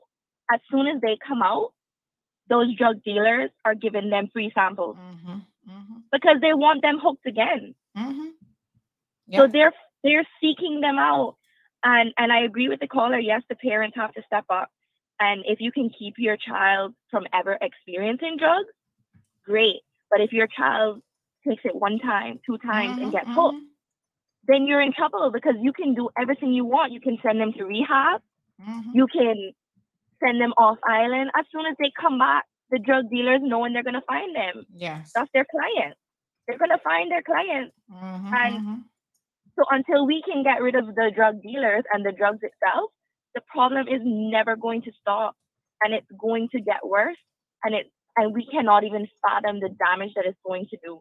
So for for the people out there that think, oh, you know, well some people they take drugs and, and they're they're they're fine, you know, like a functioning alcoholic or a functioning Mhm. drug dealer. Very well and good, but do you understand that the majority of people cannot function and the damage that that's doing? So if you're sitting there telling yourself that oh you're good because you can take a hit or take a drink or whatever it is and you're fine, that's selfish Yeah. because your entire community Mm-hmm. is being ruined by these same drugs that you Mhm. use so casually. Yeah. And those people know exactly who they are. Yes. That are And and, and you know the, the, the thing about users. um caller. I mean, I've never used drugs, but I I see the damage that you're talking about that it does to communities and families and every everyone who's ever used drugs or everyone who's ever been an alcoholic or had an addiction always thought that they had it under control. Mm-hmm. Mm-hmm. Right? I've n- I've never heard of somebody who like, oh yeah, I I I, I don't want to even take the first hit because I know I have an addictive personality or I know how addictive this drug is. Fentanyl will kill you. And there are people out there who are still taking it and they're like, no, no, no, I have it under control. I control the drugs. The drugs don't control me. This is the foolish narrative that addicts and, and people are telling themselves. So they don't even believe and understand that they are addicted mm-hmm. until it's too late. Until then, they're starting to hit rock bottom. and and I just want to give props to you know the Hope Foundation and the Bridge Foundation and those places that are because it's easy for us to bash the drug users mm-hmm. and I'm not giving them any right or anything like that. But as I said, there are some of them that are trying to get clean and the drug dealers are seeking them out. So you have places like the Hope Foundation and stuff that they give these people a place to live. They try to keep them clean. They try to keep them away from the drug dealers. And so big, big props to those people who are trying, you know, because it's hard in a small community, even in Grand Cayman, but can you imagine in Cayman Brac? Mm-hmm. How difficult it will be for someone to get clean and stay clean? Yeah, absolutely. And that's why Anyway, the, the you. eradication of the dealers has to be the focus. You have you have to get drug addicts help because of course if you're an addict, you'll find it anywhere. I mean, if you got if you got sniff peen off a wall, go and scrape it off and then dilute it down and sniff it. Drug drug addicts will do anything when they're looking for high. And that's the unfortunate um, sad part about addiction. But the dealers and the importers who are fueling the habit, we have got to cut them off at the knees, stop the importation of drugs into this country. Oh gosh, the call. I don't know if she hung up or if she ran out of credit or what happened, but the call ended. But no, I mean this is this is a serious situation. Flow, I'm begging you from a toll-free number, please. Most of the clients calling I know are Flow customers. Can y'all hook me up with that toll-free number? Let people be able to call the show and not have to pay for it. I'm just saying. All right, listen. I can't disagree with anything that um, the callers have said here today. And Miss um, Val, did she say her name was Valma? Um, somebody just mentioned her name. Uh, Soka says I need to interview her for my Cayman Voices series. You better believe it. I'm going to be calling her after the show. You don't find too many people in their 80s with that kind of spunk, and they can just tell you the, the cold hard truth. Yes, honey child, just tell it like it is. So someone in the BRAC is telling me that they've heard that both suspects now in custody, the TV has been recovered. So they broke into the restaurant to steal a TV. I'm just trying to understand because what a hot mess. So um let me just tell you what else they broken into in the BRAC. They broke into Scott's uh, Scott Development. They broke into Star Island restaurant multiple times now. Yes. And they broke into church over the weekend as well. My God, if the churches are not even safe. Uh, Crossroads Church was broken into on Friday night, looks like, or Thursday night. Uh, listen to me. Police, Brackers, this is not what we want for our sister island. Did they ever re- recover the stolen truck, by the way? This is not what we want for even Grand Cayman. Cayman Brac and Little Cayman are microcosms of the larger island, but I can tell you what. If the problem over there is getting this bad and this prevalent, I think y'all need to step up. Somebody's saying they should send English officers over there. The problem with the BRAC is that everybody know everybody. So from the second you come off the flight, everybody in Cayman Brac knows, oh, these are undercover officers. That's why what Miss Velma has said is critical. Cayman Brackers, you all are the solution to this problem. Let these people know. The, this little froppish um, parchment guy, let him know that he cannot be trying to threaten people in your community about speaking up without any consequences? Like I said, y'all need to step up to the plate. Now, somebody raised these kids, you know. This is where I'm a little bit perplexed because they're not kids anymore. They're actually adults now. Just like Jeffrey, what was his name again? Jeff. He was a Scot, right? Somebody raised him to be the little tyrant that he was. And y'all ignoring all of the bad behavior from these tyrants. So when they're out there having sex with underage girls and giving them drugs and doing the most, oh, y'all not talking about that. Because that's what Jeffrey went to jail for not too long ago. Now he's dead. May he rest in peace. But he was wreaking havoc on the Cayman Brac community. And the truth is, not very many people outside his family got, got, miss, got miss him. They're like, take, they, you know, they've had a couple deaths on Cayman Brac recently. And you know what they said? God was taking out the trash. I'm telling y'all what the Cayman Brackers was telling me. One that died, he was a, a known drug dealer. The Brackers were secretly celebrating and saying God is taking out the trash. Don't wait from no miracle from God to take out the trash. Y'all need to step up to the plate. Help the police to get these people off of your streets. Police, do your jobs. Have more than one officer there. I mean, I can't believe um, Ms. Velma saying that they hardly even come down in her area, and that's that's where down by the dock, that's where they're doing all the drugs, and that's where they're hanging out and getting high. Come on now. The people are telling you, as the RCIPS, some of what's going on. You need to send some heavy reinforcement to Cayman Brac. Send 10 of your best drug officers there and have them patrolling up and down where you make the lives of drug dealers so uncomfortable that they got want to run back to Cayman, to Grand Cayman. Eradicate this problem from Cayman Brac. Miss Darlene, good morning. Oh, yes. Oh, yes. Good topic. You know what? It's gonna take all of us. When mm-hmm. I say all of us, it's gonna take every single person to to do this. Cayman Brac is small.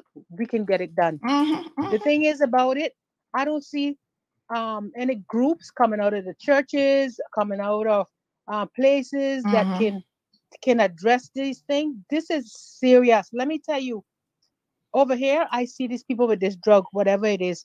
These people are like zombies. Mm, they're mm, mm. walking in front of cars. They're doing this, they're doing that. I was mm. reading uh, about Jamaica. It's right here in our door. I mean, you know what I mean? Mm-hmm. Came on and, and, and the door. And, and all of this is going on.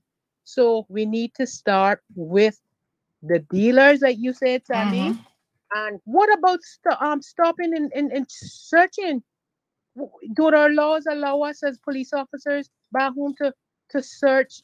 If you got search every car, then people shouldn't yeah, listen, I have never heard of a roadblock. Honey, child, I've never heard of a roadblock roadblock in Cayman Brac, but I'm assuming because no one not really driving on the roads to that, but I'm assuming um really that a roadblock might not be an effective um, you know, mechanism there. But what they could do, because they know exactly where the drugs are happening, down by the um, the cemetery, down by Scott's Dock, whatever.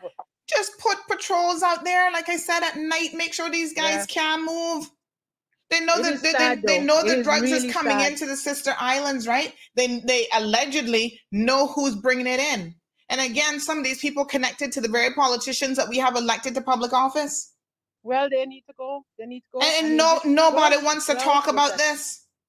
This is why I mean they can be upset with me all they want. I don't really care, right? But this is why I don't have any respect for them. It's not that I have anything against um, churches and Christianity, but your church and your Christianity should dictate that you're doing the right thing in the name of the good Lord Jesus Christ Himself. You can't hide yeah, behind the church and pretend that you have no clue of the ills that are happening in your own community? Cayman Brac is a little paradise, you gotta say. Now you imagine these older people that have lived all of their lives onto that tranquil live, and now they have to like put up with this foolishness and, and, and, to put up to put up with that in why because we are afraid of our children we mm-hmm. need to stand firm, whether they like us or not say listen if you're doing drugs i'm going to report you simple mm-hmm. as that you know, the most can happen is they go to jail for a couple of years, mm-hmm. but I prefer to see them in jail than to see them in a grave. So let's get it going. We Mhm. need help. We need help in Cayman, yes. Mhm. But let's start with Cayman, Brad. Yes. Police go out there, do their thing. I talked about Brad yesterday. Brad is a good, good officer. Mhm. Get it going, Brad. If you're listening, you have the the the the power, and he has a connection with the public that I've not Mhm. seen in a long time Mhm. um, with with police officers. So we just, as as Christian people, we need to pray. But the church, I'm saying this now, we need to do better. We need to get out there, get things going. Where the kids, you can you Mhm. can have um spokesperson from the church, youth pastors, whatever. Mhm, mhm. There's a lot more to do in Kimmer Absolutely. than do drugs. All right, caller. Thank you I'm, so much. I'm much. really saddened. I'm saddened for this today. Really. Yeah. All right, we've got two callers on the other line. Um, good morning, caller. Let's see, the first one ending in 46. Good morning, caller. Hello, good, hello, good morning. Morning, sir. Yes, Sandra, um, listening to your show this morning, and oh my goodness, Mm, I'm heartbroken to hear what's happening in Cayman Brac. mm, mm, mm. Well, I must say that it's um, it's no secret. Mm-hmm. Everybody alive and dead knows Mm-hmm. what's happening over there. Mm, mm, mm. The powers that be know that it's Mhm. a plan to eradicate as many Caymanians as they can, so that who wants to take over this island, these three islands can take them over. Mm, Um, I say that with no apologies. Every politician knows what's happening. Every police knows what's happening. Mhm. Somebody is benefiting big time mhm. out of all of what's happening. Otherwise, it would have been stopped or halted or disrupted in some way. Mm, mm. So I say this to say that we can talk, talk, talk, talk, talk, and hope that they're listening, but they don't need to listen because they already know. Yeah. And it's not going to change until we change the entire way of of governing these islands Mhm. from the top to the bottom. Mhm, mhm, I know what I'm saying. mhm, mhm. I'm old enough to know. Yes. I've been there. I've seen what's happening, and it's all about making money on the backs of whoever it is, young, old, crippled, blind, deaf, dumb. So, and um, just to just to stray from the topic a little bit, this morning I had to call the police because what I saw in Georgetown, it made me cry. I had to hang up. I couldn't. I couldn't continue to say what I had to say to the police Mhm. officer. I just broke down. Oh These gosh. little scooter things that they call bird. Mm, There was a lady. Um, I would estimate her to be about 250 pound or more, mhm. and her husband was ahead of her on a scooter, and she was trying to do it, and she couldn't do it, and she fell twice into the road. Oh, jeez, And when I saw it, I said to her, "Woman, if you can't do it, don't bother because this is not a place to play with that kind of thing." Yes. And the husband was trying to show her how to do it. Like, come on, do this, do that, do this, do that. And she's like, I can't do it. And and I'm like, oh no, no, no, no, I got to talk about this. And that's what prompted me to call the police. Those things should be banned from the streets in Cayman, mm-hmm. Mm-hmm. completely banned. They, they're And very again, dangerous. And, and the users. Again, again, Yes. everybody knows. The the politicians know, the police knows. Everybody knows that these things are on the road. Mhm. But what what what's going on? Everything is out of control. Mhm. Nobody nobody Yeah. seems to care about anything more than just the money. And we've, And, um, we've already not, had not to keep not to keep on know? not to keep on your show all day long because there's other callers that want to have something to Yes, say. sir. But yeah, that's my two cents for the day. I appreciate it. Thank you so much. I appreciate you what you're doing too, Sandra. Keep up the good work. Thank Bye. you very much. I appreciate it. All right, our next caller on the line. Good morning, caller, and welcome to the program. Hello. Hi, caller. Can you hear me? Good morning, Sandra. Morning. You're okay? Yo, yes, ma'am. Okay, good. Thank you. I I would agree with all the callers that you had. Mm-hmm. Everybody has a valuable opinion, but when are we going to be listened to? Is for mm-hmm. one thing. The next thing is mm-hmm. we got to get the drug dealers mm-hmm. first. First of all, I don't care who it is, uncle, aunt, whoever it is, That's because right. it is destroying long, young lives in this island. And these three islands put together is too small that we can't get control. Some mornings I go to Foster's because Foster's is my store at Camana Bay, and I sit down and I talk to to to to people and and and things like that. Mm-hmm. Now, there is always always police come in there in uh, not the regular police clothes. Mm-hmm. I think they're the drug task force with guns. Okay, Mm-hmm. why we can't what why we can't send some of them coming back? Mm-hmm. And you, you know what um uh, uh condo owner said to me, but um ma'am, we we thought that that uh you all didn't allow guns uh just like the English. I Mhm. say there you go. There you go. Mm-hmm. You see them? I think they're the drug task force, and they Mhm. come there every morning Mm-hmm. that I've been there. Uh, it's some mornings I don't be there, but every morning that I have been there, they are there. So the, the, the Cayman Brac uh, police, Mm-hmm. the Cayman Brac people is used of seeing their own police there all the time. Send some of them, clean it up, Yes. clean it up. If we even have to call in the military, like how Jamaica had to do some time ago, and they can have to do it again. Uh, do it.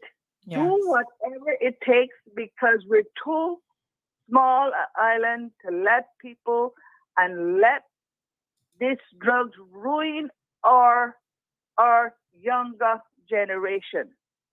That's all I have to say. Mm. Thank you for so right much. now because my heart gets full for those people. My heart does. I thank you very much. Thank you God so bless much. usual. All right, my dear.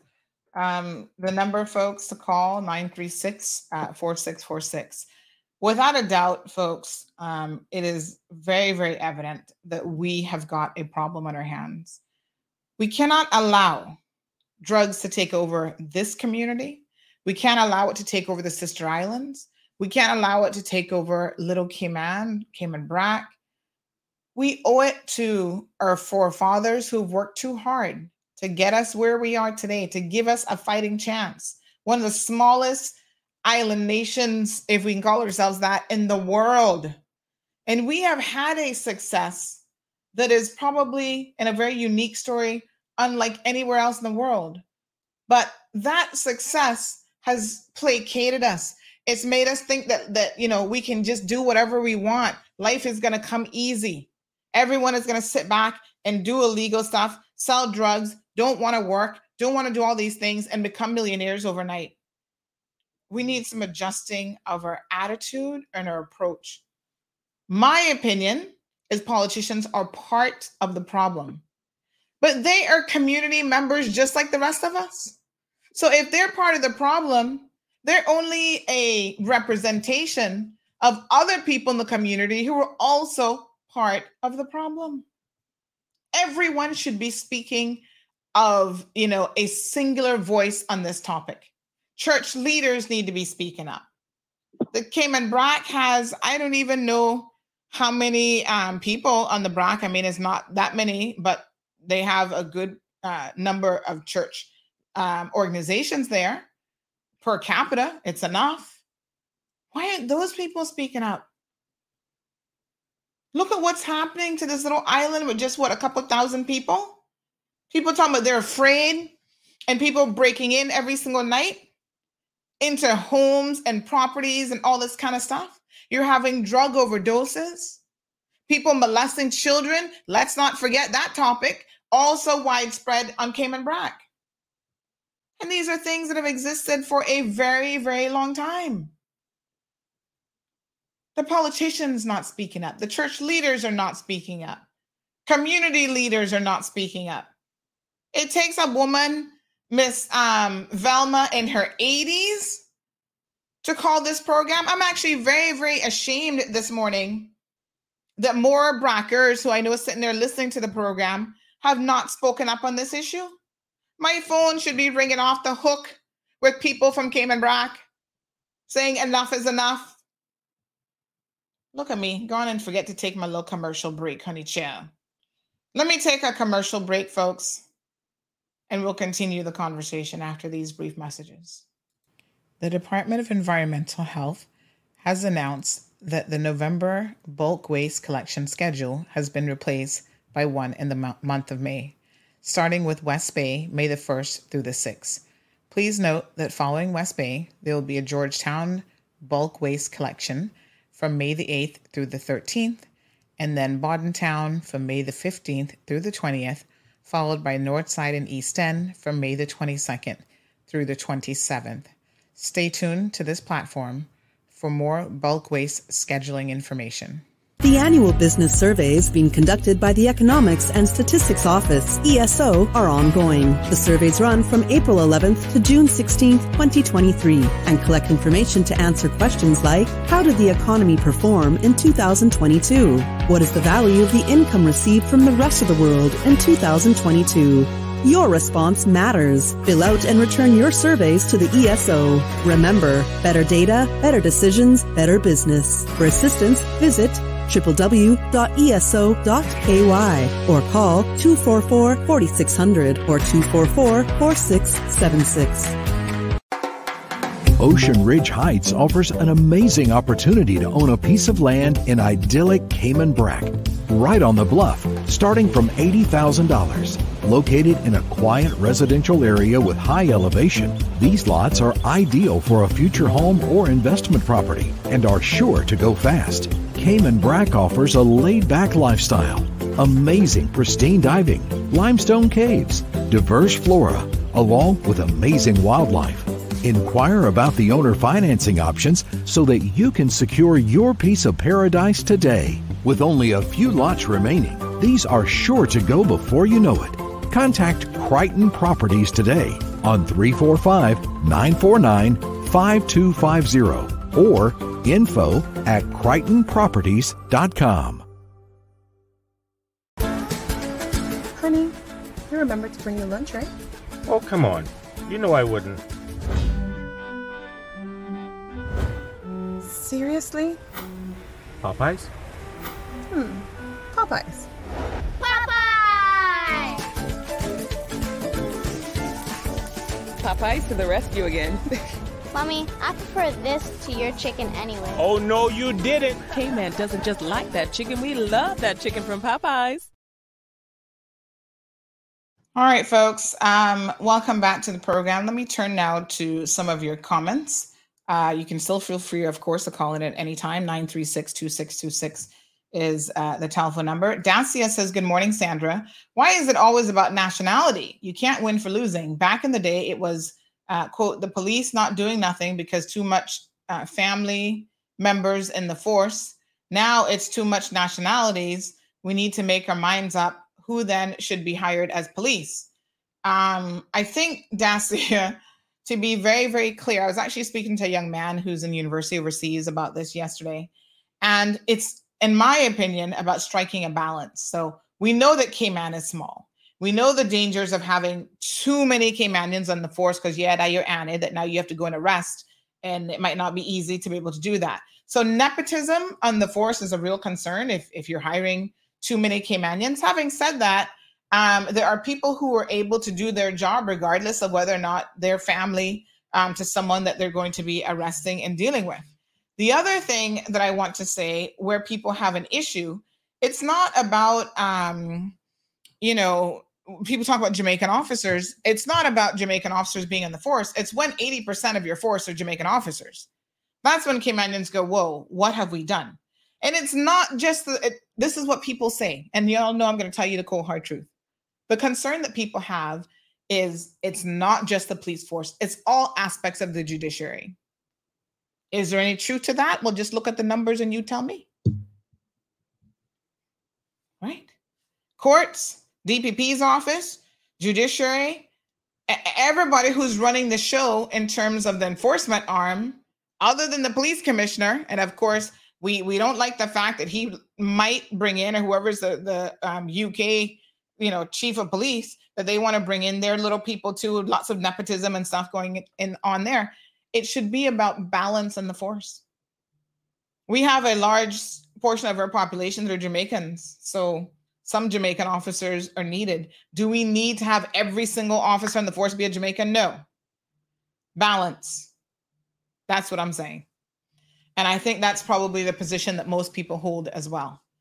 Um, and we do, I mean, we could ask for some numbers, but you'd be surprised what the percentage are. Now, some of them have status, don't get me wrong. Some are married to Caymanians, they've been here a long time, they have status by now. So, for the purposes of even a count, we would be counting those as Caymanians. But, you know, listen, some of my favorite police officers are Jamaican officers. So, I'm not trying to make this uh, anti Jamaican police officer situation. I'm just telling you why people say that and why people feel the way that they feel because there appears to be a bit of an imbalance on the force. Sandra Coe says, in my opinion, this is and was a mind game to get Caymanians out of the service. Heads up to you. When Caymanians controlled these departments, we never had the problems we have now. Mm, okay.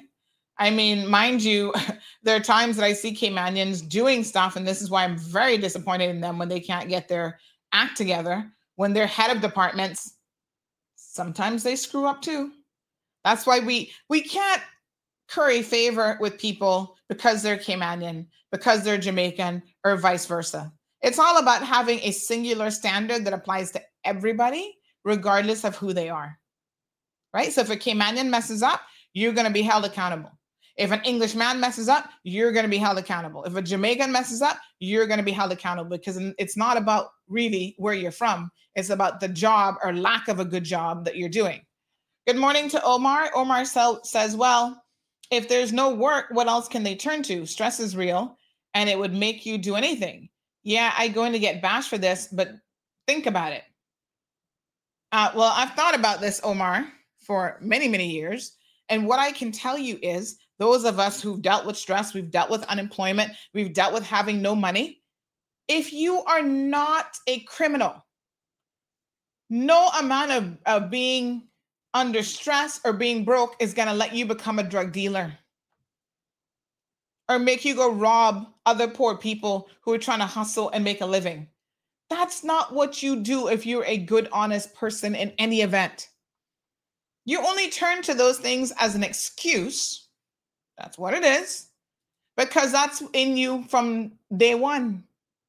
You always been a bad seed, right? A decent poor person would beg first on the streets to feed themselves, then to go out there and sell drugs and destroys people's lives. Someone said that of the two persons um, arrested allegedly this morning, one of them is the brother of the same Jeff Scott. Anybody want to talk about the elephant in the room with that young man and that family? How is that family raising all these bad seeds? These people are supposed to be business people on the Brac who have given, uh, Omar, to your point, have given these children every possible opportunity. They didn't need for nothing. They walk around with the biggest chains on their necks, all kind of gold on fingers and all kind of stuff. The anything they want, the biggest trucks, fast cars. These are not people who are stressed or and any sort of financial needs and they need a job. They have family businesses that if they were motivated to do anything, they could slide them right into the business, honey child. These are lazy, self entitled, little brats whose parents raised them and gave them everything they wanted. And therein lies part of their problem. Therein lies the real issue why they are a menace to society. Yeah. You can't raise children who don't know what it is to strike a day's work in their life and think that when they turn 25, all of a sudden it's going to just click and they're going to be like, oh, I all of a sudden want to be a hardworking person now. when my mom and daddy has given me everything under the sun. I didn't have to ask for anything, it was just given to me. That's the children that we have raised, some of y'all. You don't make your children understand the sacrifices that you, as a parent, have made to make sure they can have a comfortable life. You didn't set limitations and boundaries for your children. You didn't say no to your children. When they did wrong, you were thinking it was funny and laughing and giggling up in their face instead of holding them accountable. That's why some of these rogue people around the place, Omar, not a whole lot of them had a real tough life, I can tell you that. And now they're out there destroying lives, which is a sad indictment on the entire community. Mm, mm, mm. No, sir. Valda Scott, thank you. I keep calling her Miss Velma and everything else. Valda Scott, Miss Valda, I'm going to be in touch with you in any event. Um because you sound like my kind of woman honey child marshall uh, says julie don't like you because you know that um because she knows that you're speaking the truth. And she as a so-called christian can't uh soak can't soak? So what what is that word supposed to be? The truth. Shame on her. Well listen i ain't got no problems with juliana o'connor connolly i only want to talk about her in the capacity of her job as an mp do I think you've done a brilliant job as an MP all these years that you've been in there? Miss Juliana, with all due respect, the, the answer is no. That doesn't mean mean you can't sit down and, and sip on a little tea and enjoy each other's company. No, you know. I'm sure I love your eloquence and there's a lot of positive things about you. You have a lot to say. But I've always thought you could have done quite a bit more. Um, you heard Miss Valda say how she wanted to to vote for um what's his name there in the black Elvis. And because Elvis's position anti-church and whatever, she didn't end up voting for him. Listen to me. Would Elvis have made a better MP? No. I'm just being honest. I like Elvis. I like his spunk. But as it goes, as I sit here every day and talk about the necessity to hire qualified people, Elvis just don't have it. Elvis is good entertainment. But you see, the problem is y'all need to be careful when you put people in there for entertainment's sake, because then they might become minister of education or deputy premier. You just don't know. So don't take any chances on someone who the only thing that he has in his platform is no weed, um, no weed, no vote. That can't sustain nobody. Let me be very, very clear. I can like him all he want but I can't really say. And I was, in a, in a way, I was kind of rooting. He was underdog. I was kind of rooting for him for a little bit.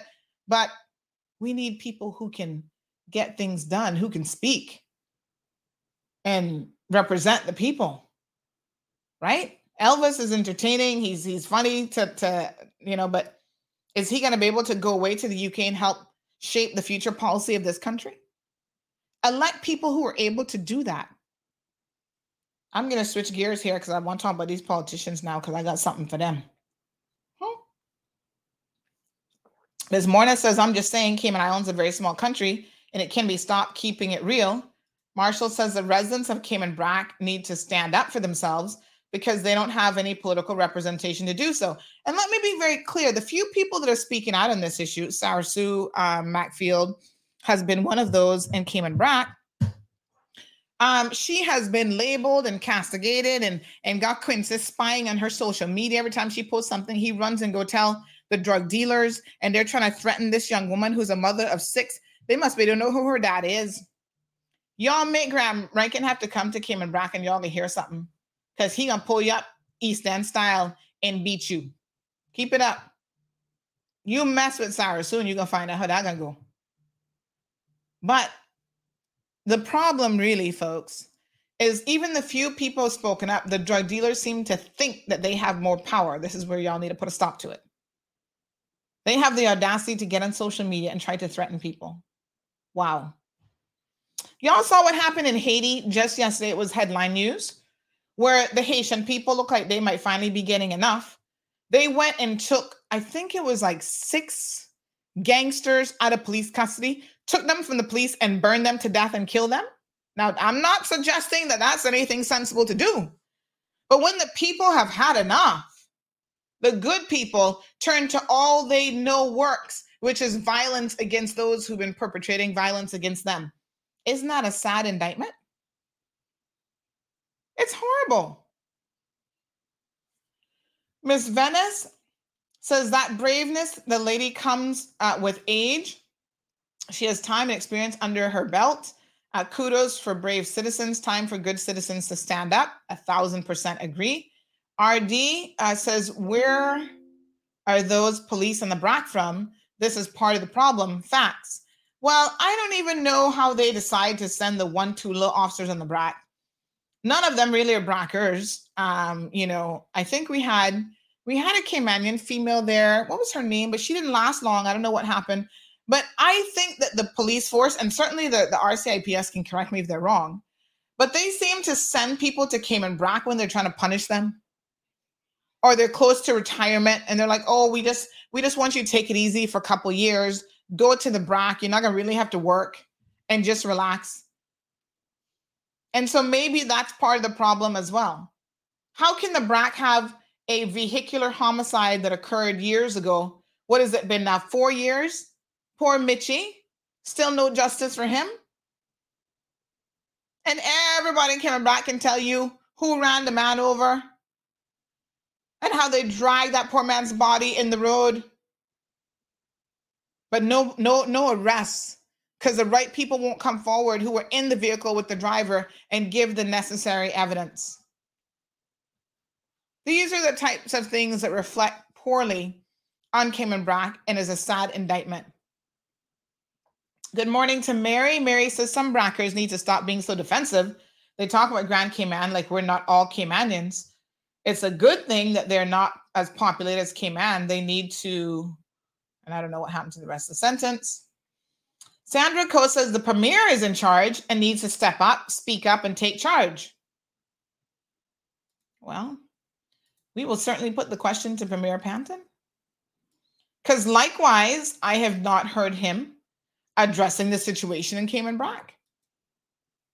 At least now his deputy premier is Ms. Juliana O'Connor Connolly. She's a Bracker.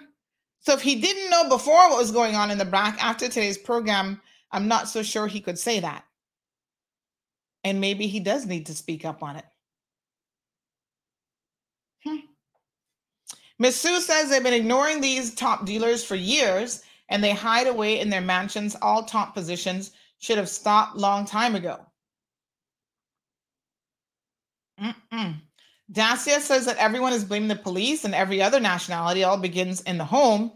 Um, it's time we as parents stop blaming other nationalities for children's bad habits until we start telling our children they're wrong when they're wrong and start disciplining them than the way our foreparents did, uh, then we will have better results. We need to stop blaming police and politicians and churches and take responsibility. Um, Dacia, I agree with you a thousand percent. But those organizations and those individuals also have a role to play. The parents have a primary role, politicians have a role, churches have a role. It is a 360 approach. The entire community, like I said, has to be of a singular mind, a singular approach.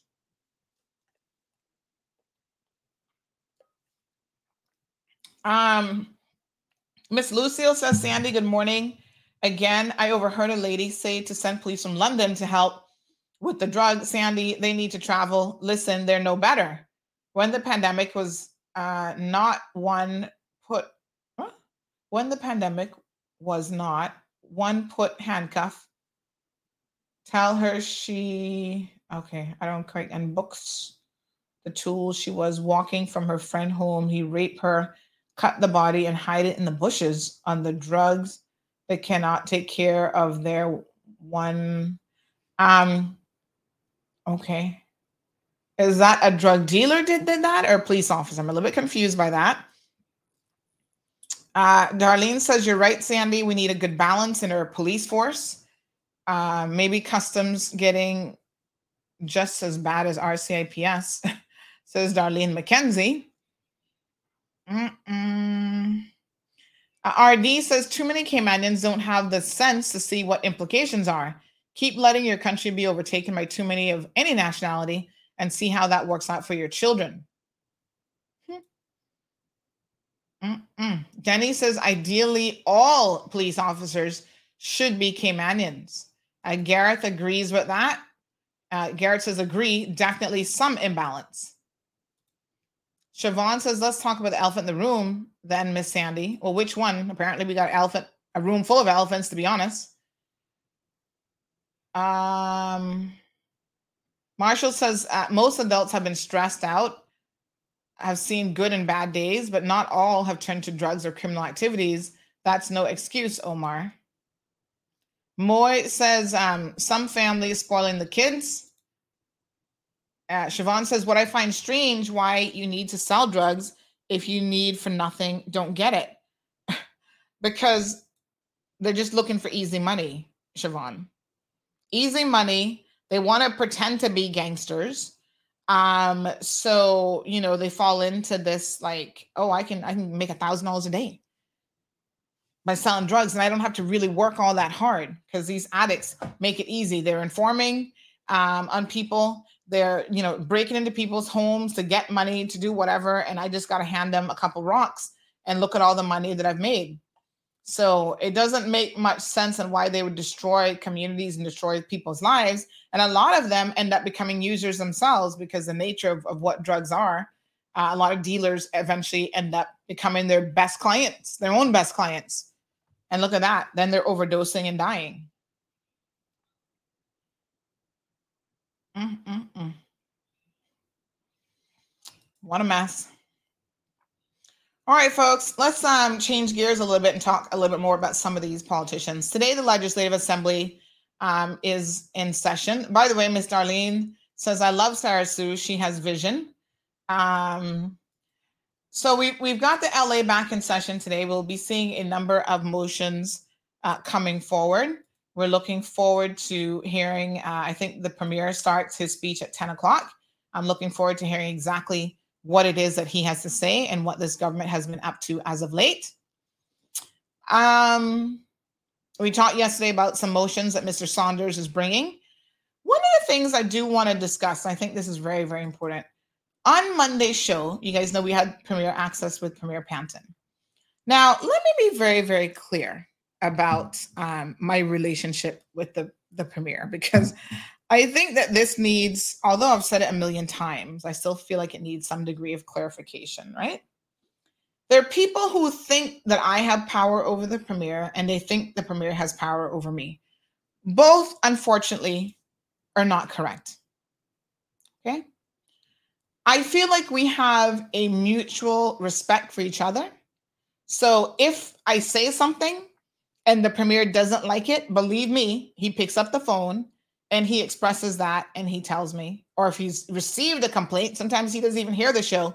He'll receive a complaint. Oh, this person said this, that. And I'd be like, Wayne, actually, that's not even what I said, but okay.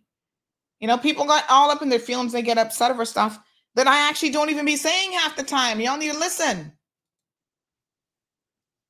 So I feel like it's a two way street of mutual respect and communication.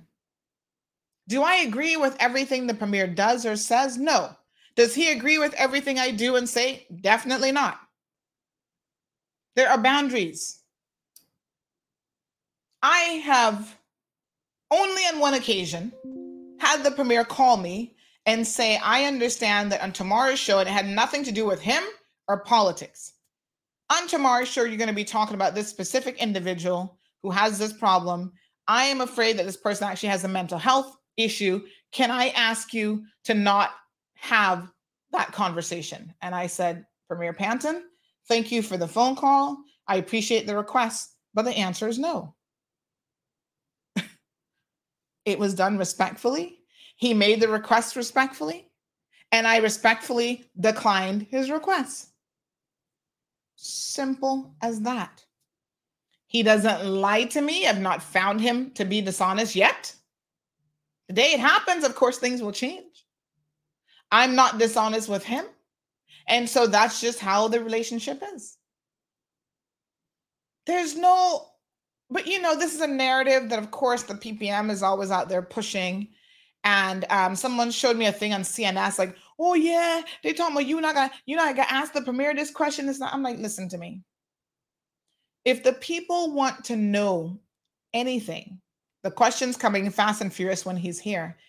The whole idea of premier access is to give you, the people, access to the premier. At least twice a month, you can count on him coming here and you put his feet to the fire. Ask him your questions, call in, give him your opinion. That's the premise on which he is coming on the show for. He's not coming on the show because me and him, some part of some BFF network. It's not that kind of relationship. And I think it's good that I'm able to separate myself from these politicians. I say we are on friendly terms.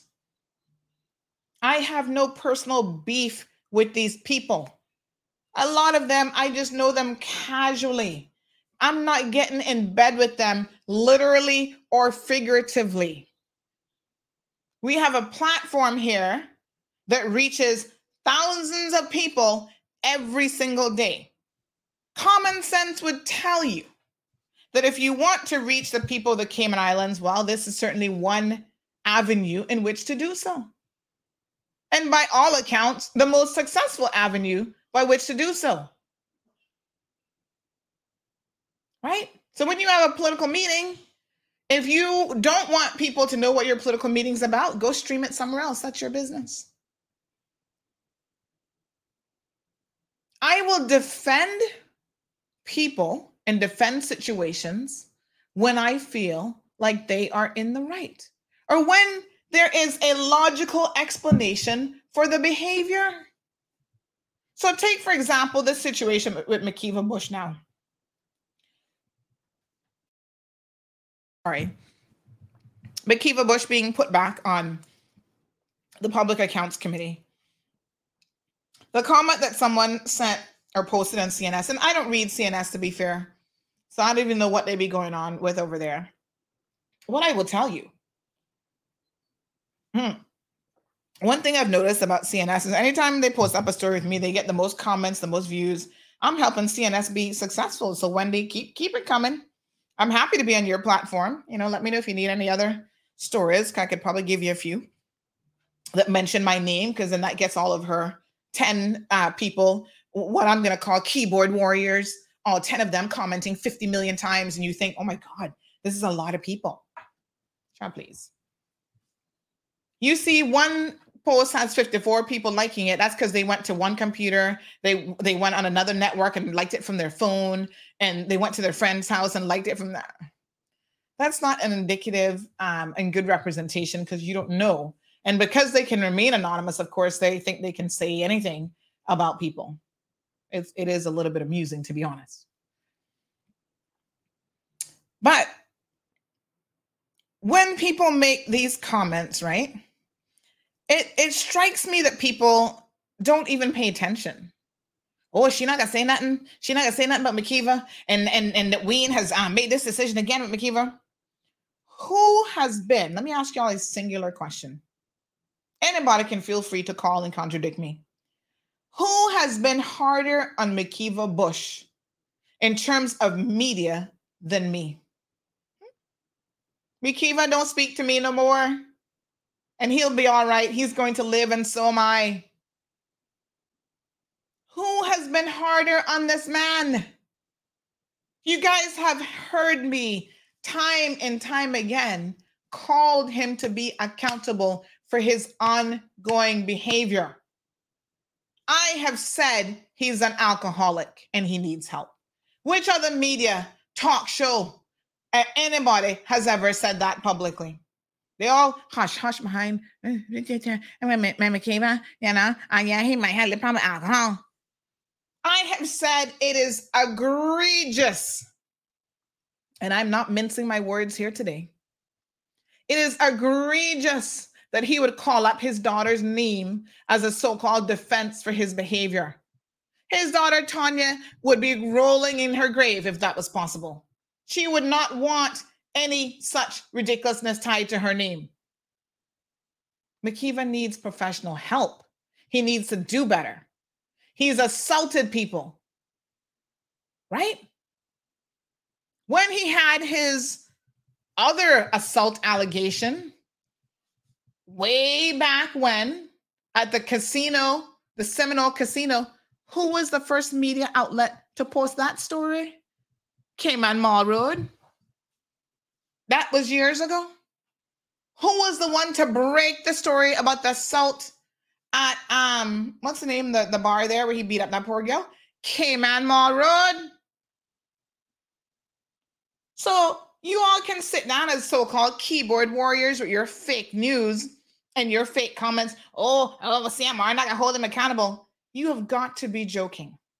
I just want to remind the people of what are the facts. Hmm? Pay attention to facts and not feelings. People can feel any kind of way about a situation, but that does not change the facts as they are. I expressed my disappointment that this government, the PACT, the PAC government, had to work with McKeeva Bush in order to form a government. But they had no choice. And this is where I want to talk about this now because I see that Mr. Um, what his name is? Um, McTaggart. And you know, I like Roy McTaggart as an individual. He seems like an okay kind of person. But as a politician, mm, I don't really have any respect for you as a politician. I'm going to be honest with you. You flip flop more and allow Alden McLaughlin to control you more than anything I have ever seen. Let us not forget that Mr. McTaggart was the same man I could pull up the video showing that he is against party politics. Now you can't find a man who's going to toe the party politics line more than him. People are people are allowed to change their minds, you know. Don't get me wrong. But it, you need to explain it and you need to have it make sense. Why you always like a little lap dog up in up in Alden face and kissing his royal Sir Alden behind? Right? There's a lot that is dysfunctional about the people and the process that we call politicians and politics. And I'm not here to curry favor with nobody. Everybody will have their turn if they keep up with their foolishness. Y'all believe that I'm afraid to call out Wayne Panton? I've already said it on the show. One of Wayne's worst traits is he is too nice. Niceness and politics don't go hand in hand. Because sometimes you got to take your kick your shoes off and put on some gloves and really get down and dirty with these fools that you have to work with. Now, I think that he sometimes does it behind closed doors, but he doesn't tell the people about it and he doesn't demonstrate that side of himself to the public. And maybe he does need to. We've seen him hold two ministers and the Speaker of the House accountable. So I'm not going to say that his too nice personality means that he's not going to hold people accountable. There is a difference. But there's also a public perception that the premier is allowing some of these rogue PAC members to run circles around him, including Chris Saunders. That's why when he finally fired Chris, I got to tell you, some of us were shocked. We're like, what? He finally got hold Chris Saunders accountable? Because if y'all think Chris Saunders' behavior was anything new, hmm, you better think again. Mm-mm. It's getting hot in here now, honey child. But there was nothing new about his egregious behavior. And finally, the premier had enough. I was like, damn, what took him so long? That's the only question I had. He finally did something. What took him so long?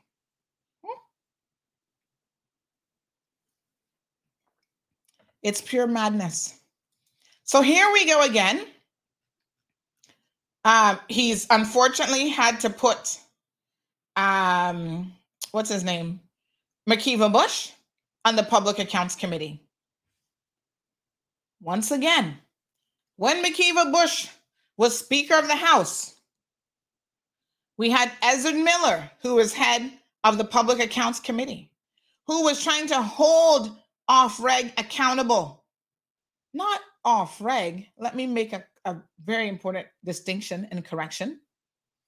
The off reg chair at the time, Mr. Linford Pierson, who reported time and time again that McKeeva Bush, as Speaker of the House, was interfering with the Public's Account Committee and refusing to allow them to lay a report that was basically saying, get rid of Linford Pierson.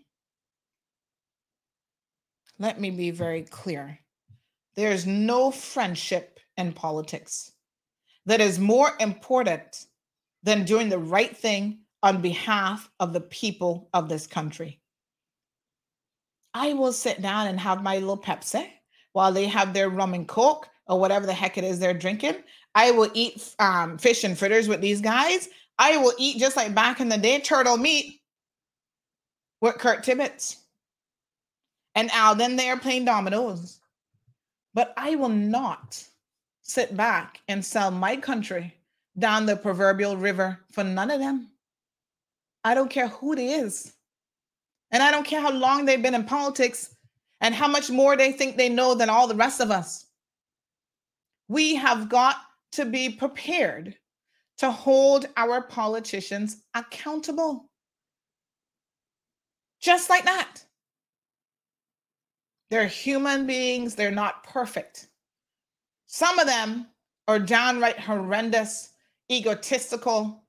They get little position, it's gone to their heads. They're not qualified to pick up my dog excrement, much less run this country. Be very, very clear on how I feel.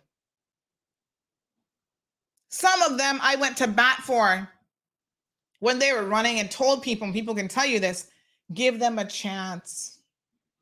Maybe it takes all kinds, not all of them are educated, but you know, they can work well in communities. They represent a certain voice within the community. People can tell you, I've had these conversations. And then when they get into office and they start acting up and act like they're, you know what, don't stink. And I start to call them out all of a sudden now, oh, Sandy don't like me. Uh, she don't like me. Oh, you going too hard on me, Sandy? I said, really? You're the same one I was out in these streets begging for people to give you a chance?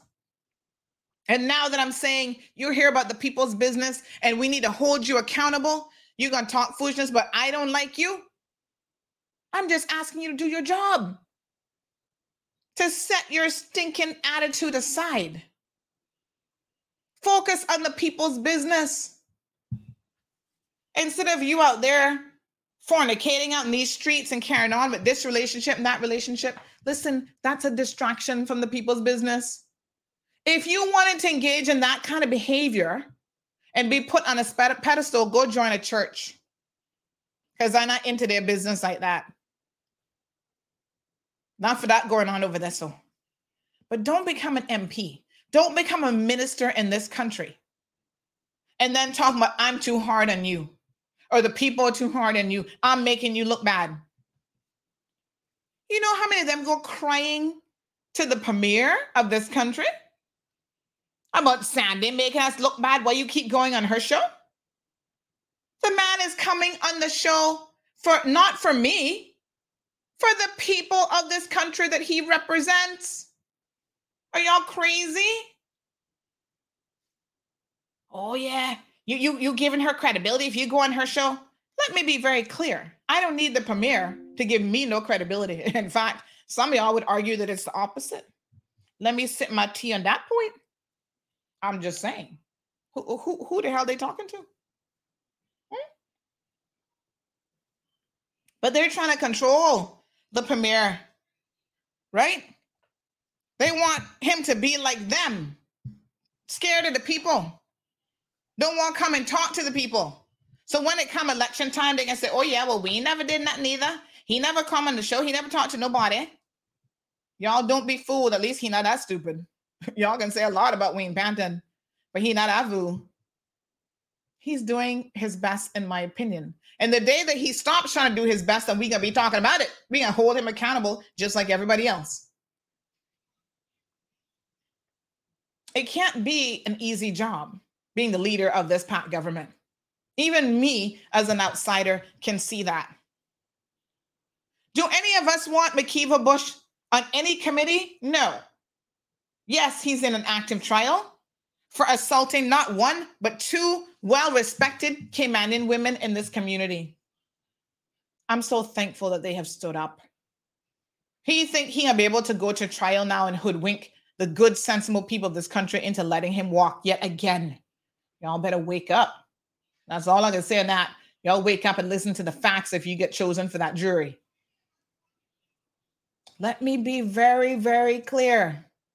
I can't support no man who puts his hands on women in a sexual way. I can't support no child molesters, and I can't support anybody harassing women for sex and harassing women in the workplace. That's where you and I will definitely part ways. Believe me when I tell you. If the premier had a choice, but here's the here's the kicker. And I wish to God that Mr. Roy McTaggart now, when he's sitting down penning these letters, he would actually get to work in his constituency. All right? Because this now is where I have an issue with Mr. McTaggart. Hmm. While he's sitting there talking about, oh, look at the PAC government, continues to promote McKeeva Bush, he says. Oh, geez, um, what the hell? But y'all not the same one who went through multiple scandals with McKeeva Bush and did nothing? Tell me the truth. The casino one, you did nothing. The assault on the woman, you did nothing. In fact, the only thing you could do was call an early election because the good member from East End, Mr. Arden McLean, had said enough is enough. We're going to force everybody in the government, everyone in the eh, in the legislative assembly to vote on this. We're calling a vote of no confidence. That is the only reason that the PPM government decided to finally take a position on McKeeva Bush. Do not allow them to fool you for one minute. Darlene says the pot calm, the kettle black. They're not even the listen, they're not even the pot. They're a bunch of jokers. Let me be very, very clear about their level of duplicity. They got time to send out this letter talking about the entire country must have somewhat surprised that Premier Panton appointed MP for West Bay West, Mr. McKeeva Bush, to the Public Accounts Committee. Well, um, with all due respect to the progressives, how is that a surprise?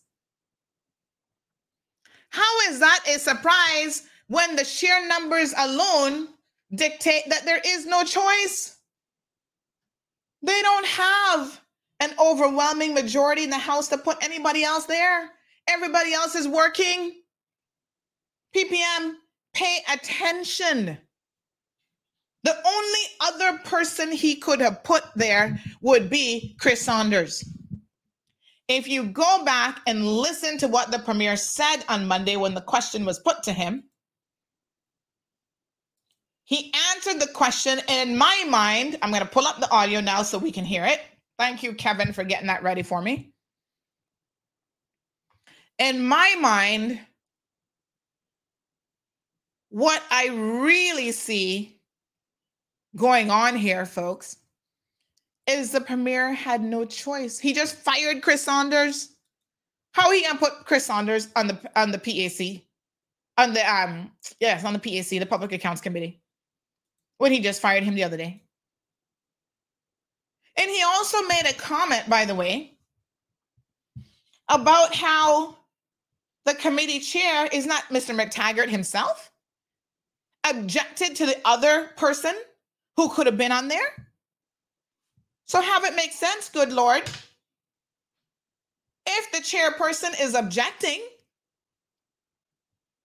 yeah, to one of two people, simple math. I'm not a mathematician know. But thank the Lord, He gave me a little bit of common sense. When common sense was being given out, He said, Sandy, I got to sprinkle you with a little bit of that. You're not getting much much in the way of math skills now, you know. But to compensate for that, I gotta give you a little bit of common sense. So if you have two people, even my daughter can tell you this. If you have a choice of two people and you take away one, what else you got but the one left? That's it. And here's the thing. Y'all don't want McKeeva doing nothing up in the LA? He has soured all of you against him. You know, the only solution to that is to vote this man out. That's your choice. That is West Bay West. If y'all keep putting him back in office, he will always have a position to play. And if you think for one minute that if the role was reversed and the PPM was in the seat as, you know, a small margin with the government, they wouldn't do the same thing and use Mr. Bush? Y'all have got to be joking. Don't let them fool you for one minute now. They're a bunch of jokers. They have used Mr. Bush before and they will use him again. It's all about power, folks. They want to be the people in power. And when they are not the people in power, they will come up with all sorts of fanciness and all sorts of letters and excuses and questions. So the only thing they can harp on now is, oh, look, again, McKeeva Bush position again. The people need to be asking this question. Um, forgive me, uh, progressives, but we have a question to ask you. Why did it take you all? Um, how many how many days again? Hold on. Let me check my messages. Hannah, where's my phone? Oh gosh, I gotta put the phone down. I can't find it. How many days was the PPM in power with McKeeva? Over a thousand days. And they could not hold McKeeva Bush accountable. They couldn't do nothing to him. Let me see now. Hold on, I, I gotta get you the information now, you know, because I want y'all to deal with facts. 1,460 days. Hmm? And they never had held him accountable. Yeah. Even as Speaker of the House, they would not remove him. Say what you will about Wayne Panton, but he is the first leader, the first premier, the first leader of government business, the first anything politically that has demanded a code of conduct for his cabinet. He has held Bernie Bush accountable. He has held Chris Saunders accountable. And he fired McKeeva Bush from Speaker of the House. Hmm? Who else did that? Certainly not the progressives that can sit back now and pen a letter talking foolishness. 1,460 days. They did nothing. Despite the fact that Ezzard Miller was calling for them to do something, have him step down, do something about this. Despite the fact that the MP, the former MP for East End, Mr. Arden McLean, who was leader of the opposition at the time, was calling for them to do something. He was prepared to call a vote of no confidence. These people are playing political games as we are out here in these streets trying to survive, and I do not appreciate it. Progressives, y'all don't want me to go hard on you today, now you know. Hmm? all of your inside nepotism, all of your inside sexing each other up. Y'all, y'all want to go there? Huh? Y'all are so slack. Some of y'all only getting voted in because Kurt Tibbetts still coming and begging people to vote for you down in these streets. Y'all need to take the power from Kurt. I like Kurt, but stop it now. He not been an MP for a minute. Y'all need to realize what's going on in this country.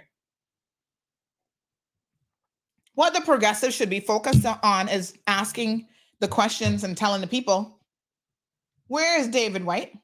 He not doing nothing. Anybody heard from him? Anybody seen him? Not doing a damn thing. Where is Barbara Connolly? Now, I like Barbara, and I'll say that she has a good worker in her constituency office. However, Barbara has gone back to full time employment. How come the progressives' leadership, Mr. McTaggart, isn't talking about that? You want to answer to the people of this country how you could allow that to happen? Why does she need a full time job at this company management firm? Mm-hmm. Mm-hmm. Those are the things you need to be focused on. Shape up your own house a little bit.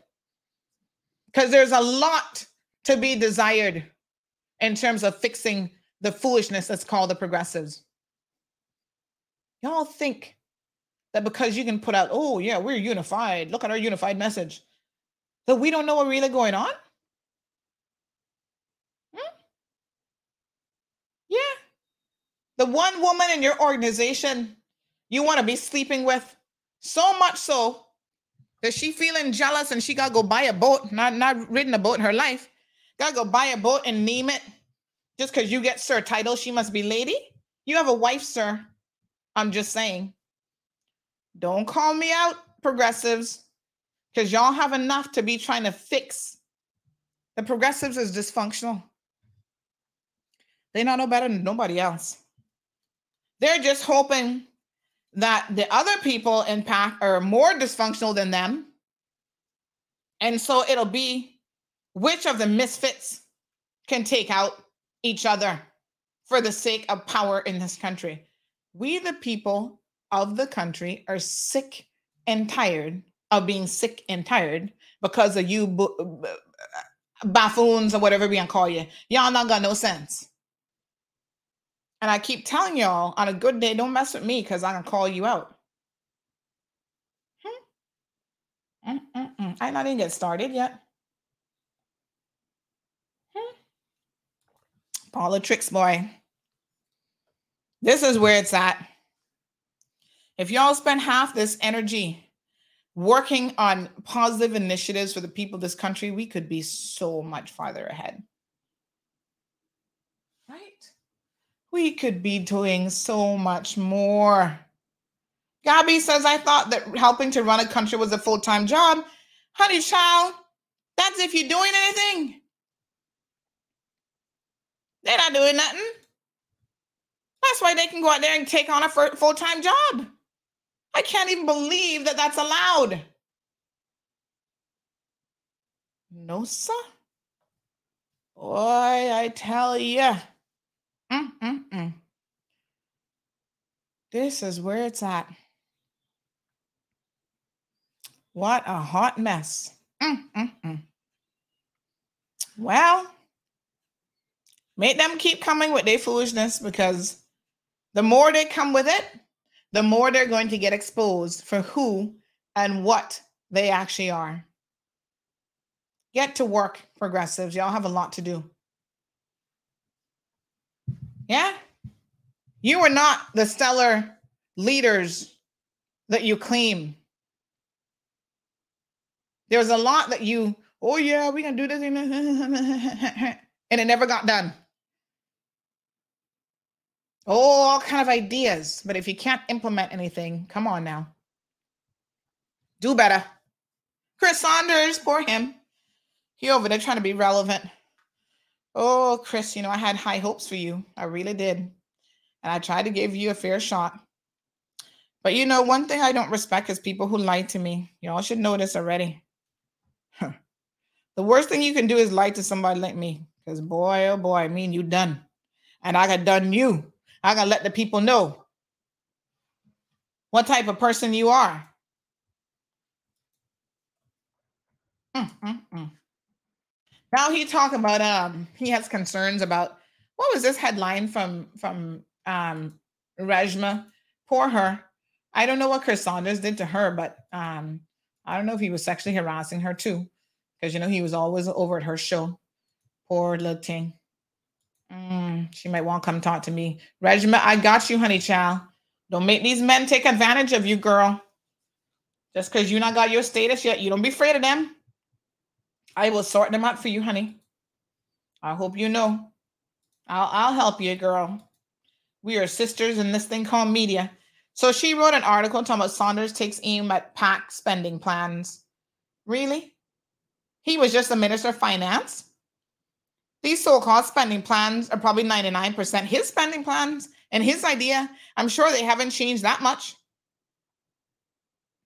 Go sit, go sit down. You're looking stupid now. Go and sit your behind down. Because you in trouble. If we have a decent representative that decides to run for your constituency. Huh? Go and put that ego out to pasture. No, sir. My God. Mm-mm-mm. Anyway, the shenanigans start. Actually, they've already started 10 o'clock this morning. We will be um, keeping you abreast of everything that's going on in the Legislative Assembly. And holding them all accountable. They need to focus now. It's it's that time. They they're not in the LA often. Now that they're back, focus on getting it done. McKeeva Bush, let me just say to you, sir, I'm sure you don't listen to the program, but somebody will tell you. For God's sake, you're back on another committee again, Public Accounts Committee. Can you just please, for the sake of everybody on the committee, try to do your best job? That's all that we're asking of you. You claim that you're not going to run again in two years, you're going to finally retire. We hope so. You know, we thank you for your service and we hope that you will be retiring in two years. He's retiring. Juliana's retiring. Who else claiming that they're retiring? Moses needs to retire. Um, who else we have there that claim that they're retiring? Somebody else said they were retiring. Um, Alden needs to retire, but I hear he's trying to come back and be premier again. Talk about power hungry. Not for them need to be put out to pasture. Sour Soursop, good morning. Anne says as long as she's doing the necessary work in her constituency as a backbencher, she can do private work. Really? Private work. Um, holding a full-time job when you are a representative of the people, that is supposed to be your full-time job. You're getting paid over $8,000 a month. And uh, what work in her constituency? What is she doing? Handing out groceries? Okay, that's nice. But that does not require an MP. The food bank can do that. She needs to be doing more. And if she had all this time in her hands, I would have expected to see youth programs starting up in Windsor Park.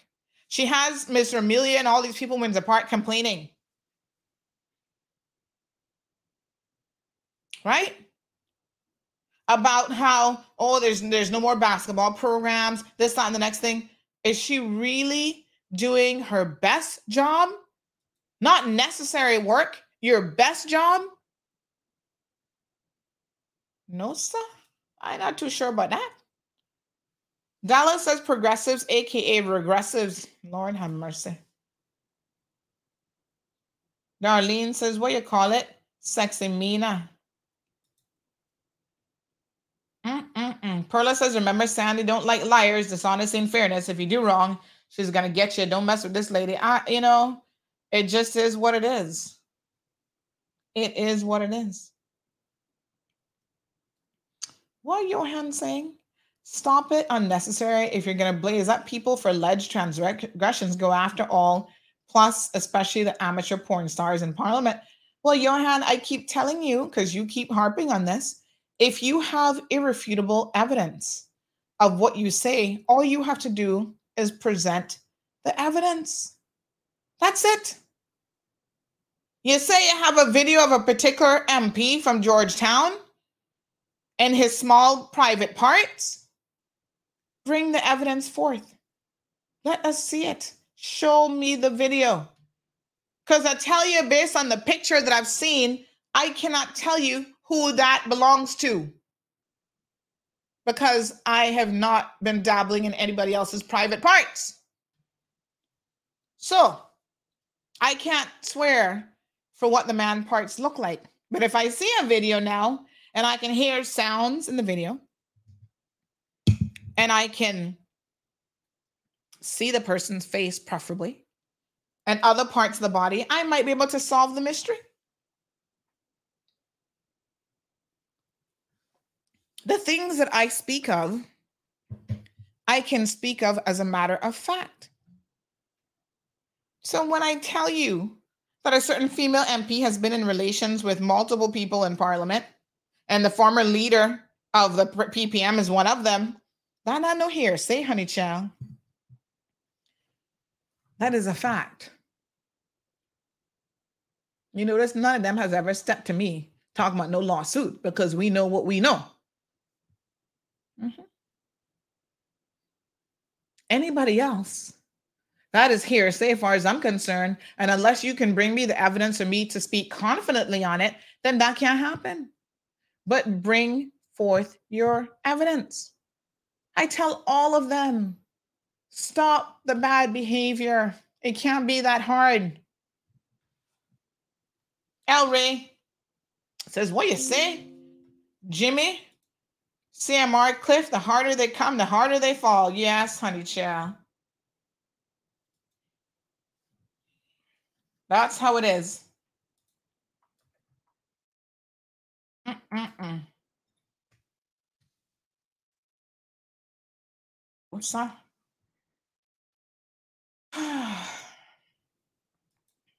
um, Nico says, uh, so PPM a go on. Yeah, my dear. Desperation will make you do all kind of stuff. Um, Johan says, you're jealous that Chris Saunders never came on your show? Well, Actually, he uh we got him to do one interview and no, um, not jealous, honey child. When he's the only guest that you can secure. Well, I'm not gonna worry about that. Uh, Alejandro says some women on this island afraid of womanizers, but want a man to admire them when they get when they go out. There is a difference, um, Alejandro. Believe me. Vicky says put Ozzy back in Bodden Town. So, Vicky, are you saying that Ozzy should run against Chris Saunders? Oh, that might be interesting. Hmm.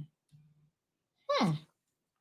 Ozzy, you listening this morning? Yes, sir, honey child. Well, I've heard stranger things.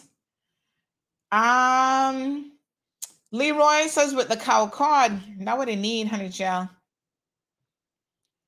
Uh, Johan says, I pray that that's McKeeva or T or George trying to call CMR. Lord have mercy. Uh uh. Uh, Miss Sue says, yes, good, good word to use up in there. Shenanigans in there today. Hopefully they can get it together. Alejandro asked if Wayne Panton will retire too or he got to work a little bit more. Well, I can tell y'all something. Wayne Panton doesn't have to work. I think y'all need to be very, very clear. Of all the people in the LA, I think the Compass did something last week, but I know y'all not reading the Compass, so I'll bring you up to speed. He, uh, they did something where they showed all the interests, business interests, and whatever that these MPs have. Some of them not gotten as we suspected. That's why they're they're in LA trying to acquire a little something for themselves. Um, but one thing is clear.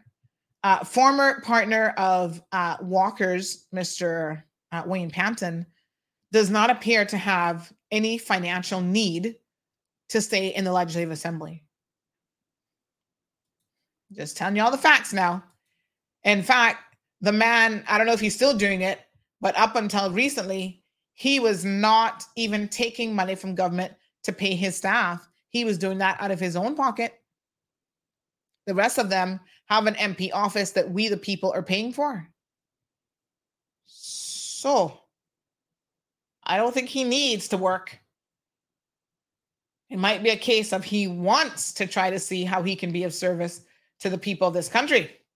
Johan said he going back to the back of the class. Good. Um, Sion says uh, same Sandy didn't take her meds, honey. Child, you know how it go. That's just how it is some days. Morna says, I think you stand a better chance in the back of the class. And the next move, you know what? Come, Miss Stacy. All right, who is this calling me this morning now? You have to call um, the regular um, line. Good morning, caller. Are you trying to get on the show? Yes, sir. Yes, sir. We go till 1030. Mm-hmm. But but sir, call call him. Call, but who you ta- who you talking about? I don't even know who you are. But who you talking about? Who's talking about your name? Yes, but who's calling your name? Uh huh. Who called your name? I don't know who called your name. But hold on, hold on, hold on, hold on. If you're if you're calling me while I'm on air, you got to let people hear the conversation because then the listeners here going, "What on earth is going on?" So call on the show 936-2626. But but you're calling me while I'm on the show. You hear me? I'm sorry. I say I need to make an appointment to come to see you this evening because I'm coming to Cayman to see you. What? But who? I, am who not getting on the talk show. If you want to go on the talk show after. but you're on the talk show now because you're talking to me and I'm live. This is what I'm telling you. Am I? Am I Yes, yes, sir. You're live. I just told you I'm live. I I'm- got more pride than that to be on air because anytime you see anybody on air, they don't have a life. All right. Well, call me after. Call me after the show. All right. All right. Okay. Good. Yes, folks. You cannot call me. He said.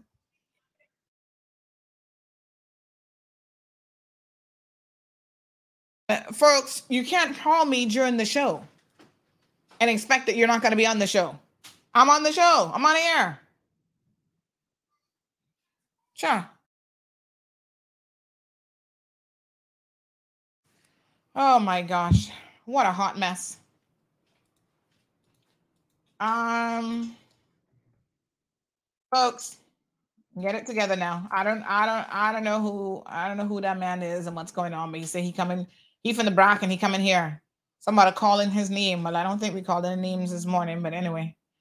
Um good morning, caller. Welcome to the program. Morning. He said anybody who who's on the air don't have a life. so easy.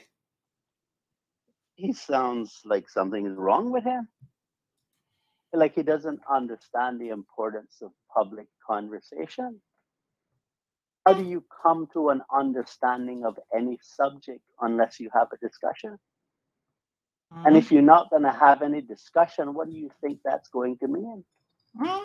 It means that if you do me something wrong and we don't talk about it, then we'll fight about it because you don't want to talk. Mm-hmm. Where's that going to lead us? No wonder they have problems. Anyhow, I'll leave it there. Mm-mm. Take care. All right, honey child. I don't know what to say, my love. My sinuses feel like they're acting up a little bit. 936 Bobo is the telephone number. I don't know what's going on yet today. True telling, got all kind of people in the feelings, I guess. Morning caller. Yes, not morning to you and the show because I'm calling you ad nauseum this morning. but morning to Mr. Dana Warren. Um, I so enjoyed your um your discourse yesterday. And Sandy will never tell you that I say good morning, good morning, Mr. Warren, good morning. And thanks for your little input today, as usual. All right, ma'am. Benny, she's a top fan, honey. Miss Charlene loves to hear you talking. Uh, RMR says Braca hot today. Well, I'm glad somebody over in the Brac getting hot. It's about damn time. Oh gosh, my sinuses. All right, let me let me grab a let me do a quick commercial break. Um, and then we're gonna come back and start to wrap things up a little bit.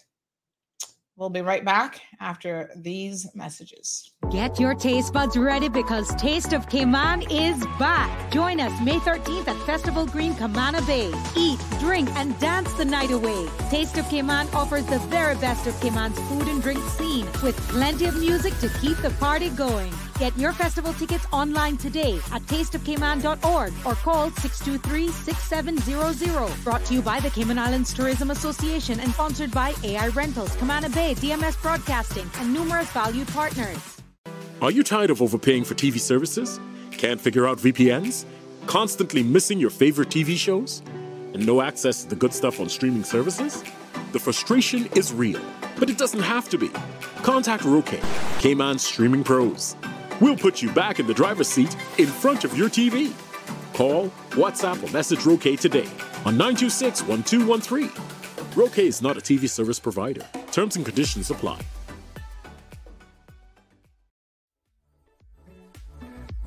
The Cold Hard Truth is Cayman's number one talk show since it debuted in March 2020. According to independent research, we are the most listened to talk show in 2021, and most people prefer us to any other options on island. We tackle tough issues some days, and other times have fun and lighthearted discussions. But most importantly, the cold hard truth is here for you. Thank you for your support as we continue to be the voice of the people in 2022 and beyond.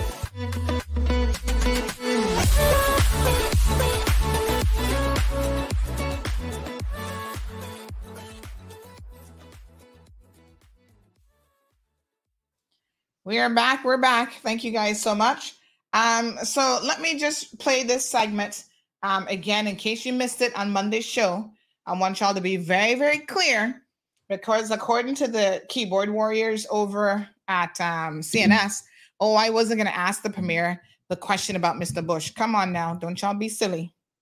So one of the questions that I've received is um, if you can answer, ask him why. This person says he gave Mac the vacant seat for the Public Accounts Committee when he is going through a trial. So, can you explain to us how that came about? Well, just to back up, um, the we've had some changes in government, as you know, mm-hmm. um, and that created the opportunity because of um, the elevation of uh, Parliamentary Secretary Seymour to the position of minister um, that basically disqualified him for from serving on PAC um, for for government. So that created the opportunity to put someone else in. Um, to be frank, I um, thought about it a bit, but the the representation, the message that I I had um, um, from the chair, um, not directly, indirectly, um, was that um, he there was a particular person that he did not want um, on there. Obviously, having um, the leader of the opposition, and you know, with his background, is it's important to have him. I think as chair of the Public Accounts Committee. that is by tradition as well to have you know, someone from the from the opposition chair. And I wanted to make sure that um, you know it was a it was a position, an appointment that he was he was more comfortable with. Let's put it that way, than than less. Um, mm-hmm. So I uh, supported the uh, appointment of um, Mr. Bush. He is he remains, um, despite everything that has been going on, despite what has transpired, he remains um, a, an elected member for West Bay West. Um, he's a member of parliament, and uh, it was, I thought, um, okay to put him on as a member of the Public Accounts Committee. He's not chairing it. Um, it is, he's just one of the members of the Public Accounts Committee. Now, um, you know, he, as I said, he's a member of Parliament, and mm-hmm. and uh, the, these are one of the the committees that Parliament um, that has it does perform an important role, but he is he as a member of the backbench of, of government uh, at this point and uh, and uh, remaining an elected member for West Bay West Mhm. um, is qualified to sit on that that committee. So, you know, it's there are there are those who will not agree with it, um, and you know there are those who are okay with it. Um, I think this is the the business of government has to continue. Um, we have to, you know, utilize um, people on um, in various roles as you know we think are best appropriate in the circumstances. As long as Mr. Bush is is an elected member, um, you know he's he's perfectly entitled to, despite everything else that may be um, may be going on in terms of you know his his legal issues. He's Mhm. still entitled to participate in Parliament as a member of um, of, of Parliament. Yes. And I think that, I mean, I, I had a discussion with a few people over the weekend, and you can certainly correct me if I'm wrong, but my understanding as well is this is a little bit of a numbers game. I mean, you only have so many It options. always is. It always is. You are presented with a, a certain set of realities, and you you have to operate within those within those realities. Mm. All right, folks, let's be very, very clear here. In case y'all don't understand what the premier is diplomatically trying to say, he had no choice. Don't you find it ironic that the same leader of the opposition, the same leader of the progressives, turns around and says, Oh, you have put McKeeva back in a position when they contributed to that decision? He said he did not want Chris Saunders. Y'all heard what he said?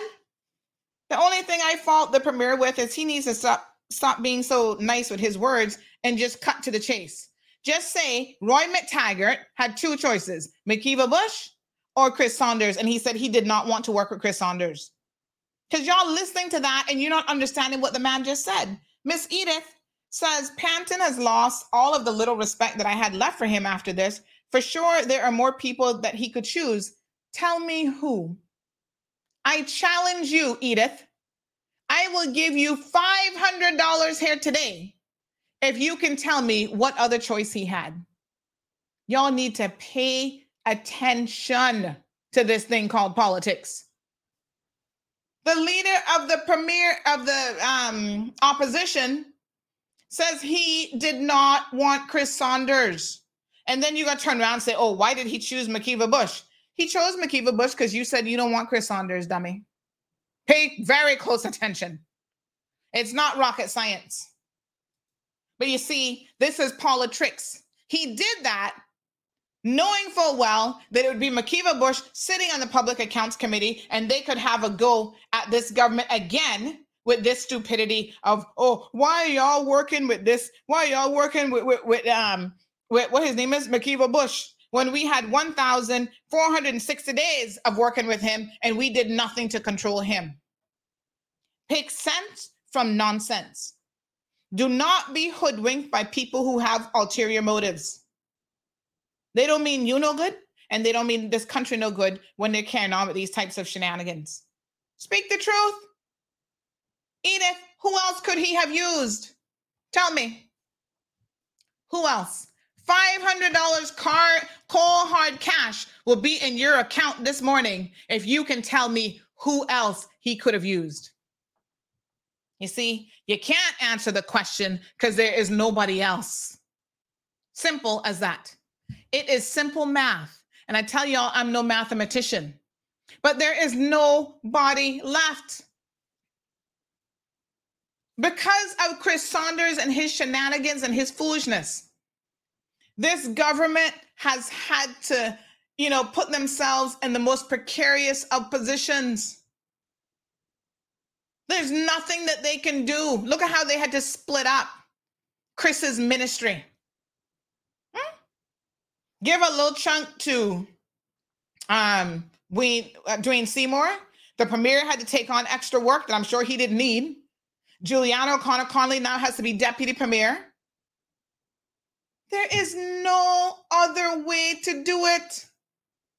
John LaRue says, thanks for clarifying. I had no idea choices were limited. And this is where I think the premier needs a little bit of work. Let me be very honest with you. He could have said and answered that question, but again, I guess trying to be, I don't know if it's just how lawyers talk or what, trying to be PC or I don't, I don't know what. He needed to just break it down and explain it the least common denominator.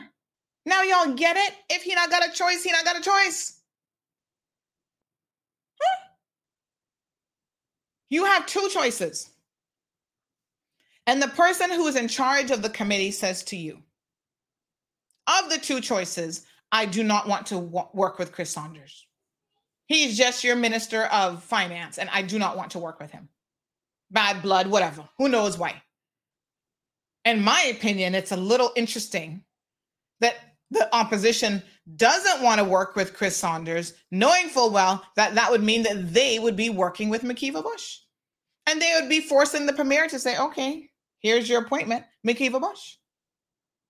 If you felt so egregious about Mr. Bush, take Chris Saunders, at least to Chris's credit. He has not yet been convicted of anything. There are allegations about his behavior that are not far off in some respects to the sexual harassment of Mr. Bush, but Chris Saunders hasn't beaten up any woman. I've never heard that about him. He's certainly not been in court for it. He's not been convicted of it. So, in many respects, let me be very, very honest. The leader of the opposition could have chosen Chris Saunders, but he said no. Why? That's a question for him. Maybe he felt like somebody would be challenging him in a way that he probably didn't want either. Salvin says East End MP, wasn't he available? Okay. Let me understand how that would work. Let's break it down, Salvin. Who's going to be deputy speaker? You're going to give that to McKeeva Bush? Mm-hmm. All positions are filled. Isaac got deputy speaker. He can't do nothing else. You can't be deputy speaker and sit on PAC and be, is he still a parliamentary secretary, by the way? Hold on here now. Let me see if he would have kept that. Because there's certain things that they have to take away from you when they promote you to certain positions. So take, for example, Kathy Wilks. When she got Speaker of the House, they had to take away from her um, the parliamentary secretary positions that she held. Let me see now. Isaac Rankine. I'll soon tell y'all. Um.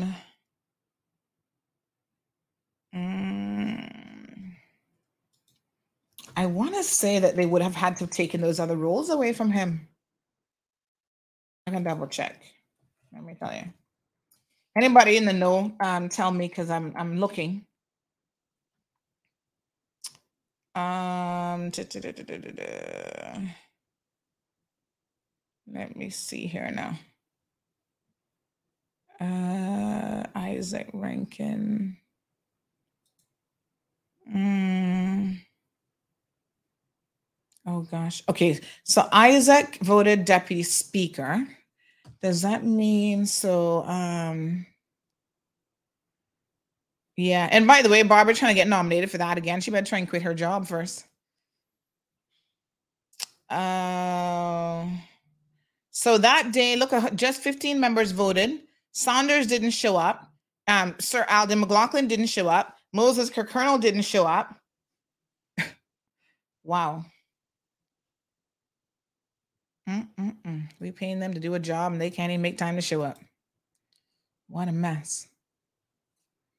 So um I don't it hasn't said if he's no longer parliamentary secretary. So let me try to confirm that because I don't want to speak out of term.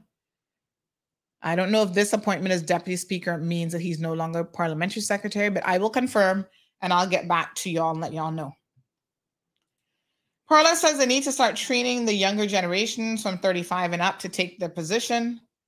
Um, Charlene says no, he don't have it still. So they would have taken that from him. Isaac is in PAC already. Oh, thanks for clarifying that as well. Salvin, um, one of our astute listeners, says um, he's already on the PAC. So you can't split that up more ways than, than one. We need to get a full list of the PAC members. So he's already on there. So you can't put him back on there a second time. Y'all understand the difficulty?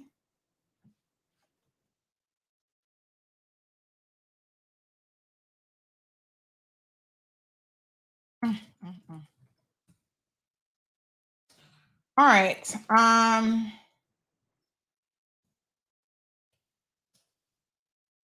mhm. Okay.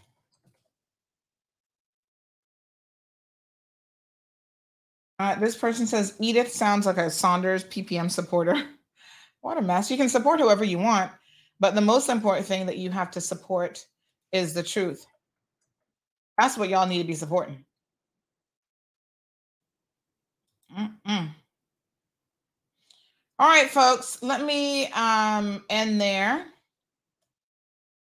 Um, this person says the progressives are too busy sending their little PP pictures.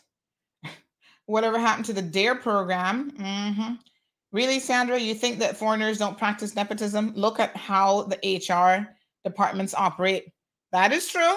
I, I cannot argue with that, honey child. I cannot argue with that. Eh, the truth is, is what it is. Um, somebody sending me videos and pictures of some accident in Jamaica this morning as well. After I was just talking about this situation. Oh Lord Jesus, what the hell is that? Lord God, Missy. Mm. I can't share that video upon the Marl Road. Jeez, and peace. Remember what we were talking about earlier about these videos? Somebody just sent me. Um, uh, uh, oh my God, from Jamaica, from a Jamaica number. They send me all the videos. Lord Jesus. Whoa. That is a serious accident. This person says, Hi, Miss Sandra. Good morning. Look at this accident in Jamaica in Grand Grandspend, Albion, Main Road. Sad, two people die and several injured in hospital. Both vehicles collided. Lord Jesus and peace. No, sir. All right. I gotta go look at that a little bit later on. Here, here, Johanna Yardy accent. Yes, my love. When the yard is then message me, me say, what the what the rascal? All right, all right. Calm yourself, calm yourself. We're no longer in radio, so I can say a few words. I know. Um, Johan says Mr. Hill should disown you now. Poor you, Johan. Lord, take the wheel. Folks, um, I didn't get to Sika um, or whatever they're calling themselves these days, Cayman Athletic Association, but I still got some words for them. So tomorrow we can focus on them a little bit. They're having an emergency meeting this afternoon or this evening, by the way. So maybe it's best that we we wait until after the emergency meeting to hear exactly what these fools got going on and what they're saying. We are still calling for them all to step down. And if they don't do so, I've heard so far that four people, three or four of them have resigned the mean ones that need to, the three that need to, are the ones that are have not. Yeah, and and we we got we can still deal with them. Um, they're not easy. Why do they hold on to power so much? What has Sidoni Mother still ever accomplished in the 30 something years that she's been on that organization? That's why she's jealous of poor Lacey. She's not even educated, but y'all sit there. I'll come in for her tomorrow. Not not not a worry. Um, but Miss Edith, you not got an option yet. You could earn an easy five hundred dollars today, you know.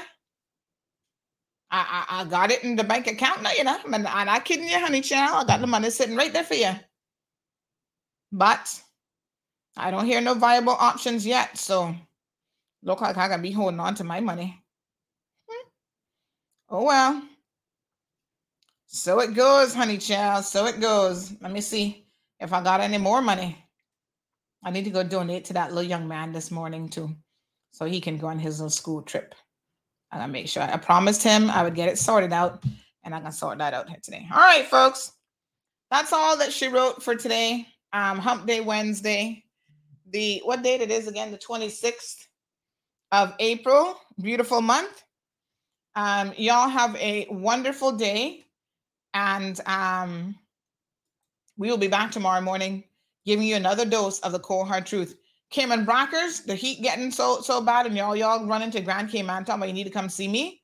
Well, make sure when you come and see me now, you come with the truth, the whole truth, and nothing but the truth. Mm-hmm. Because uh, we threw some some boulders at the Brac this morning, and y'all need to get it together. So don't you be calling me to come talk to me if you're a drug dealer in the Brac. I don't want to hear your meow meow story. Okay, I'm not business with that. Y'all need to stop. You're destroying our little piece of paradise that's called the Cayman Islands. And gosh darn it, we're going to fight for the Brac just like we would fight for Grand Cayman. And in fact, even more so. Idyllic Cayman Brac. Cha. Y'all don't get me started here this morning. Anyway, thank you, beautiful people, for tuning in to the program as always. Y'all have a fantastic day and uh, stay blessed.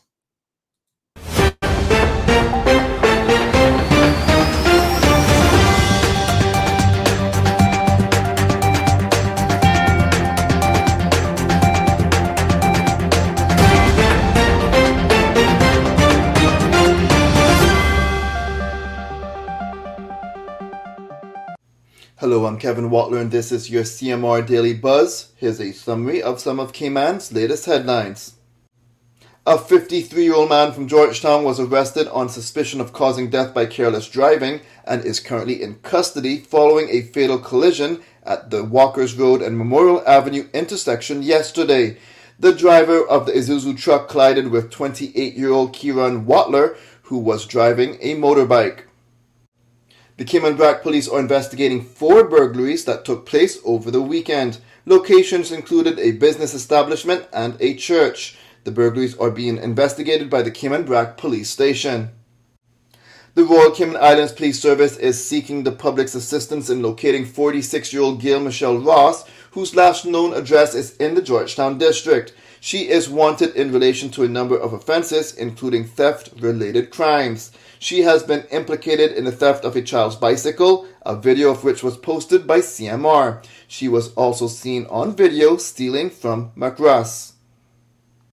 Following reports that a 78 year old man suffering from cancer and his wife were threatened with a fine of $5,000 for failing to complete one of its surveys, the Economics and Statistics Office has apologized to the couple and made arrangements to assist them. Camana Bay's newest building and the first 10 story commercial building in the Cayman Islands has officially opened its doors. A ribbon cutting ceremony was held last Thursday. The Cayman Islands Cancer Society has appointed Dave O'Driscoll to the position of operations manager. He brings an infectious energy and passion to all around him and looks forward to helping the charity grow, aiding as many suffering from cancer as possible while educating the community on cancer care and prevention.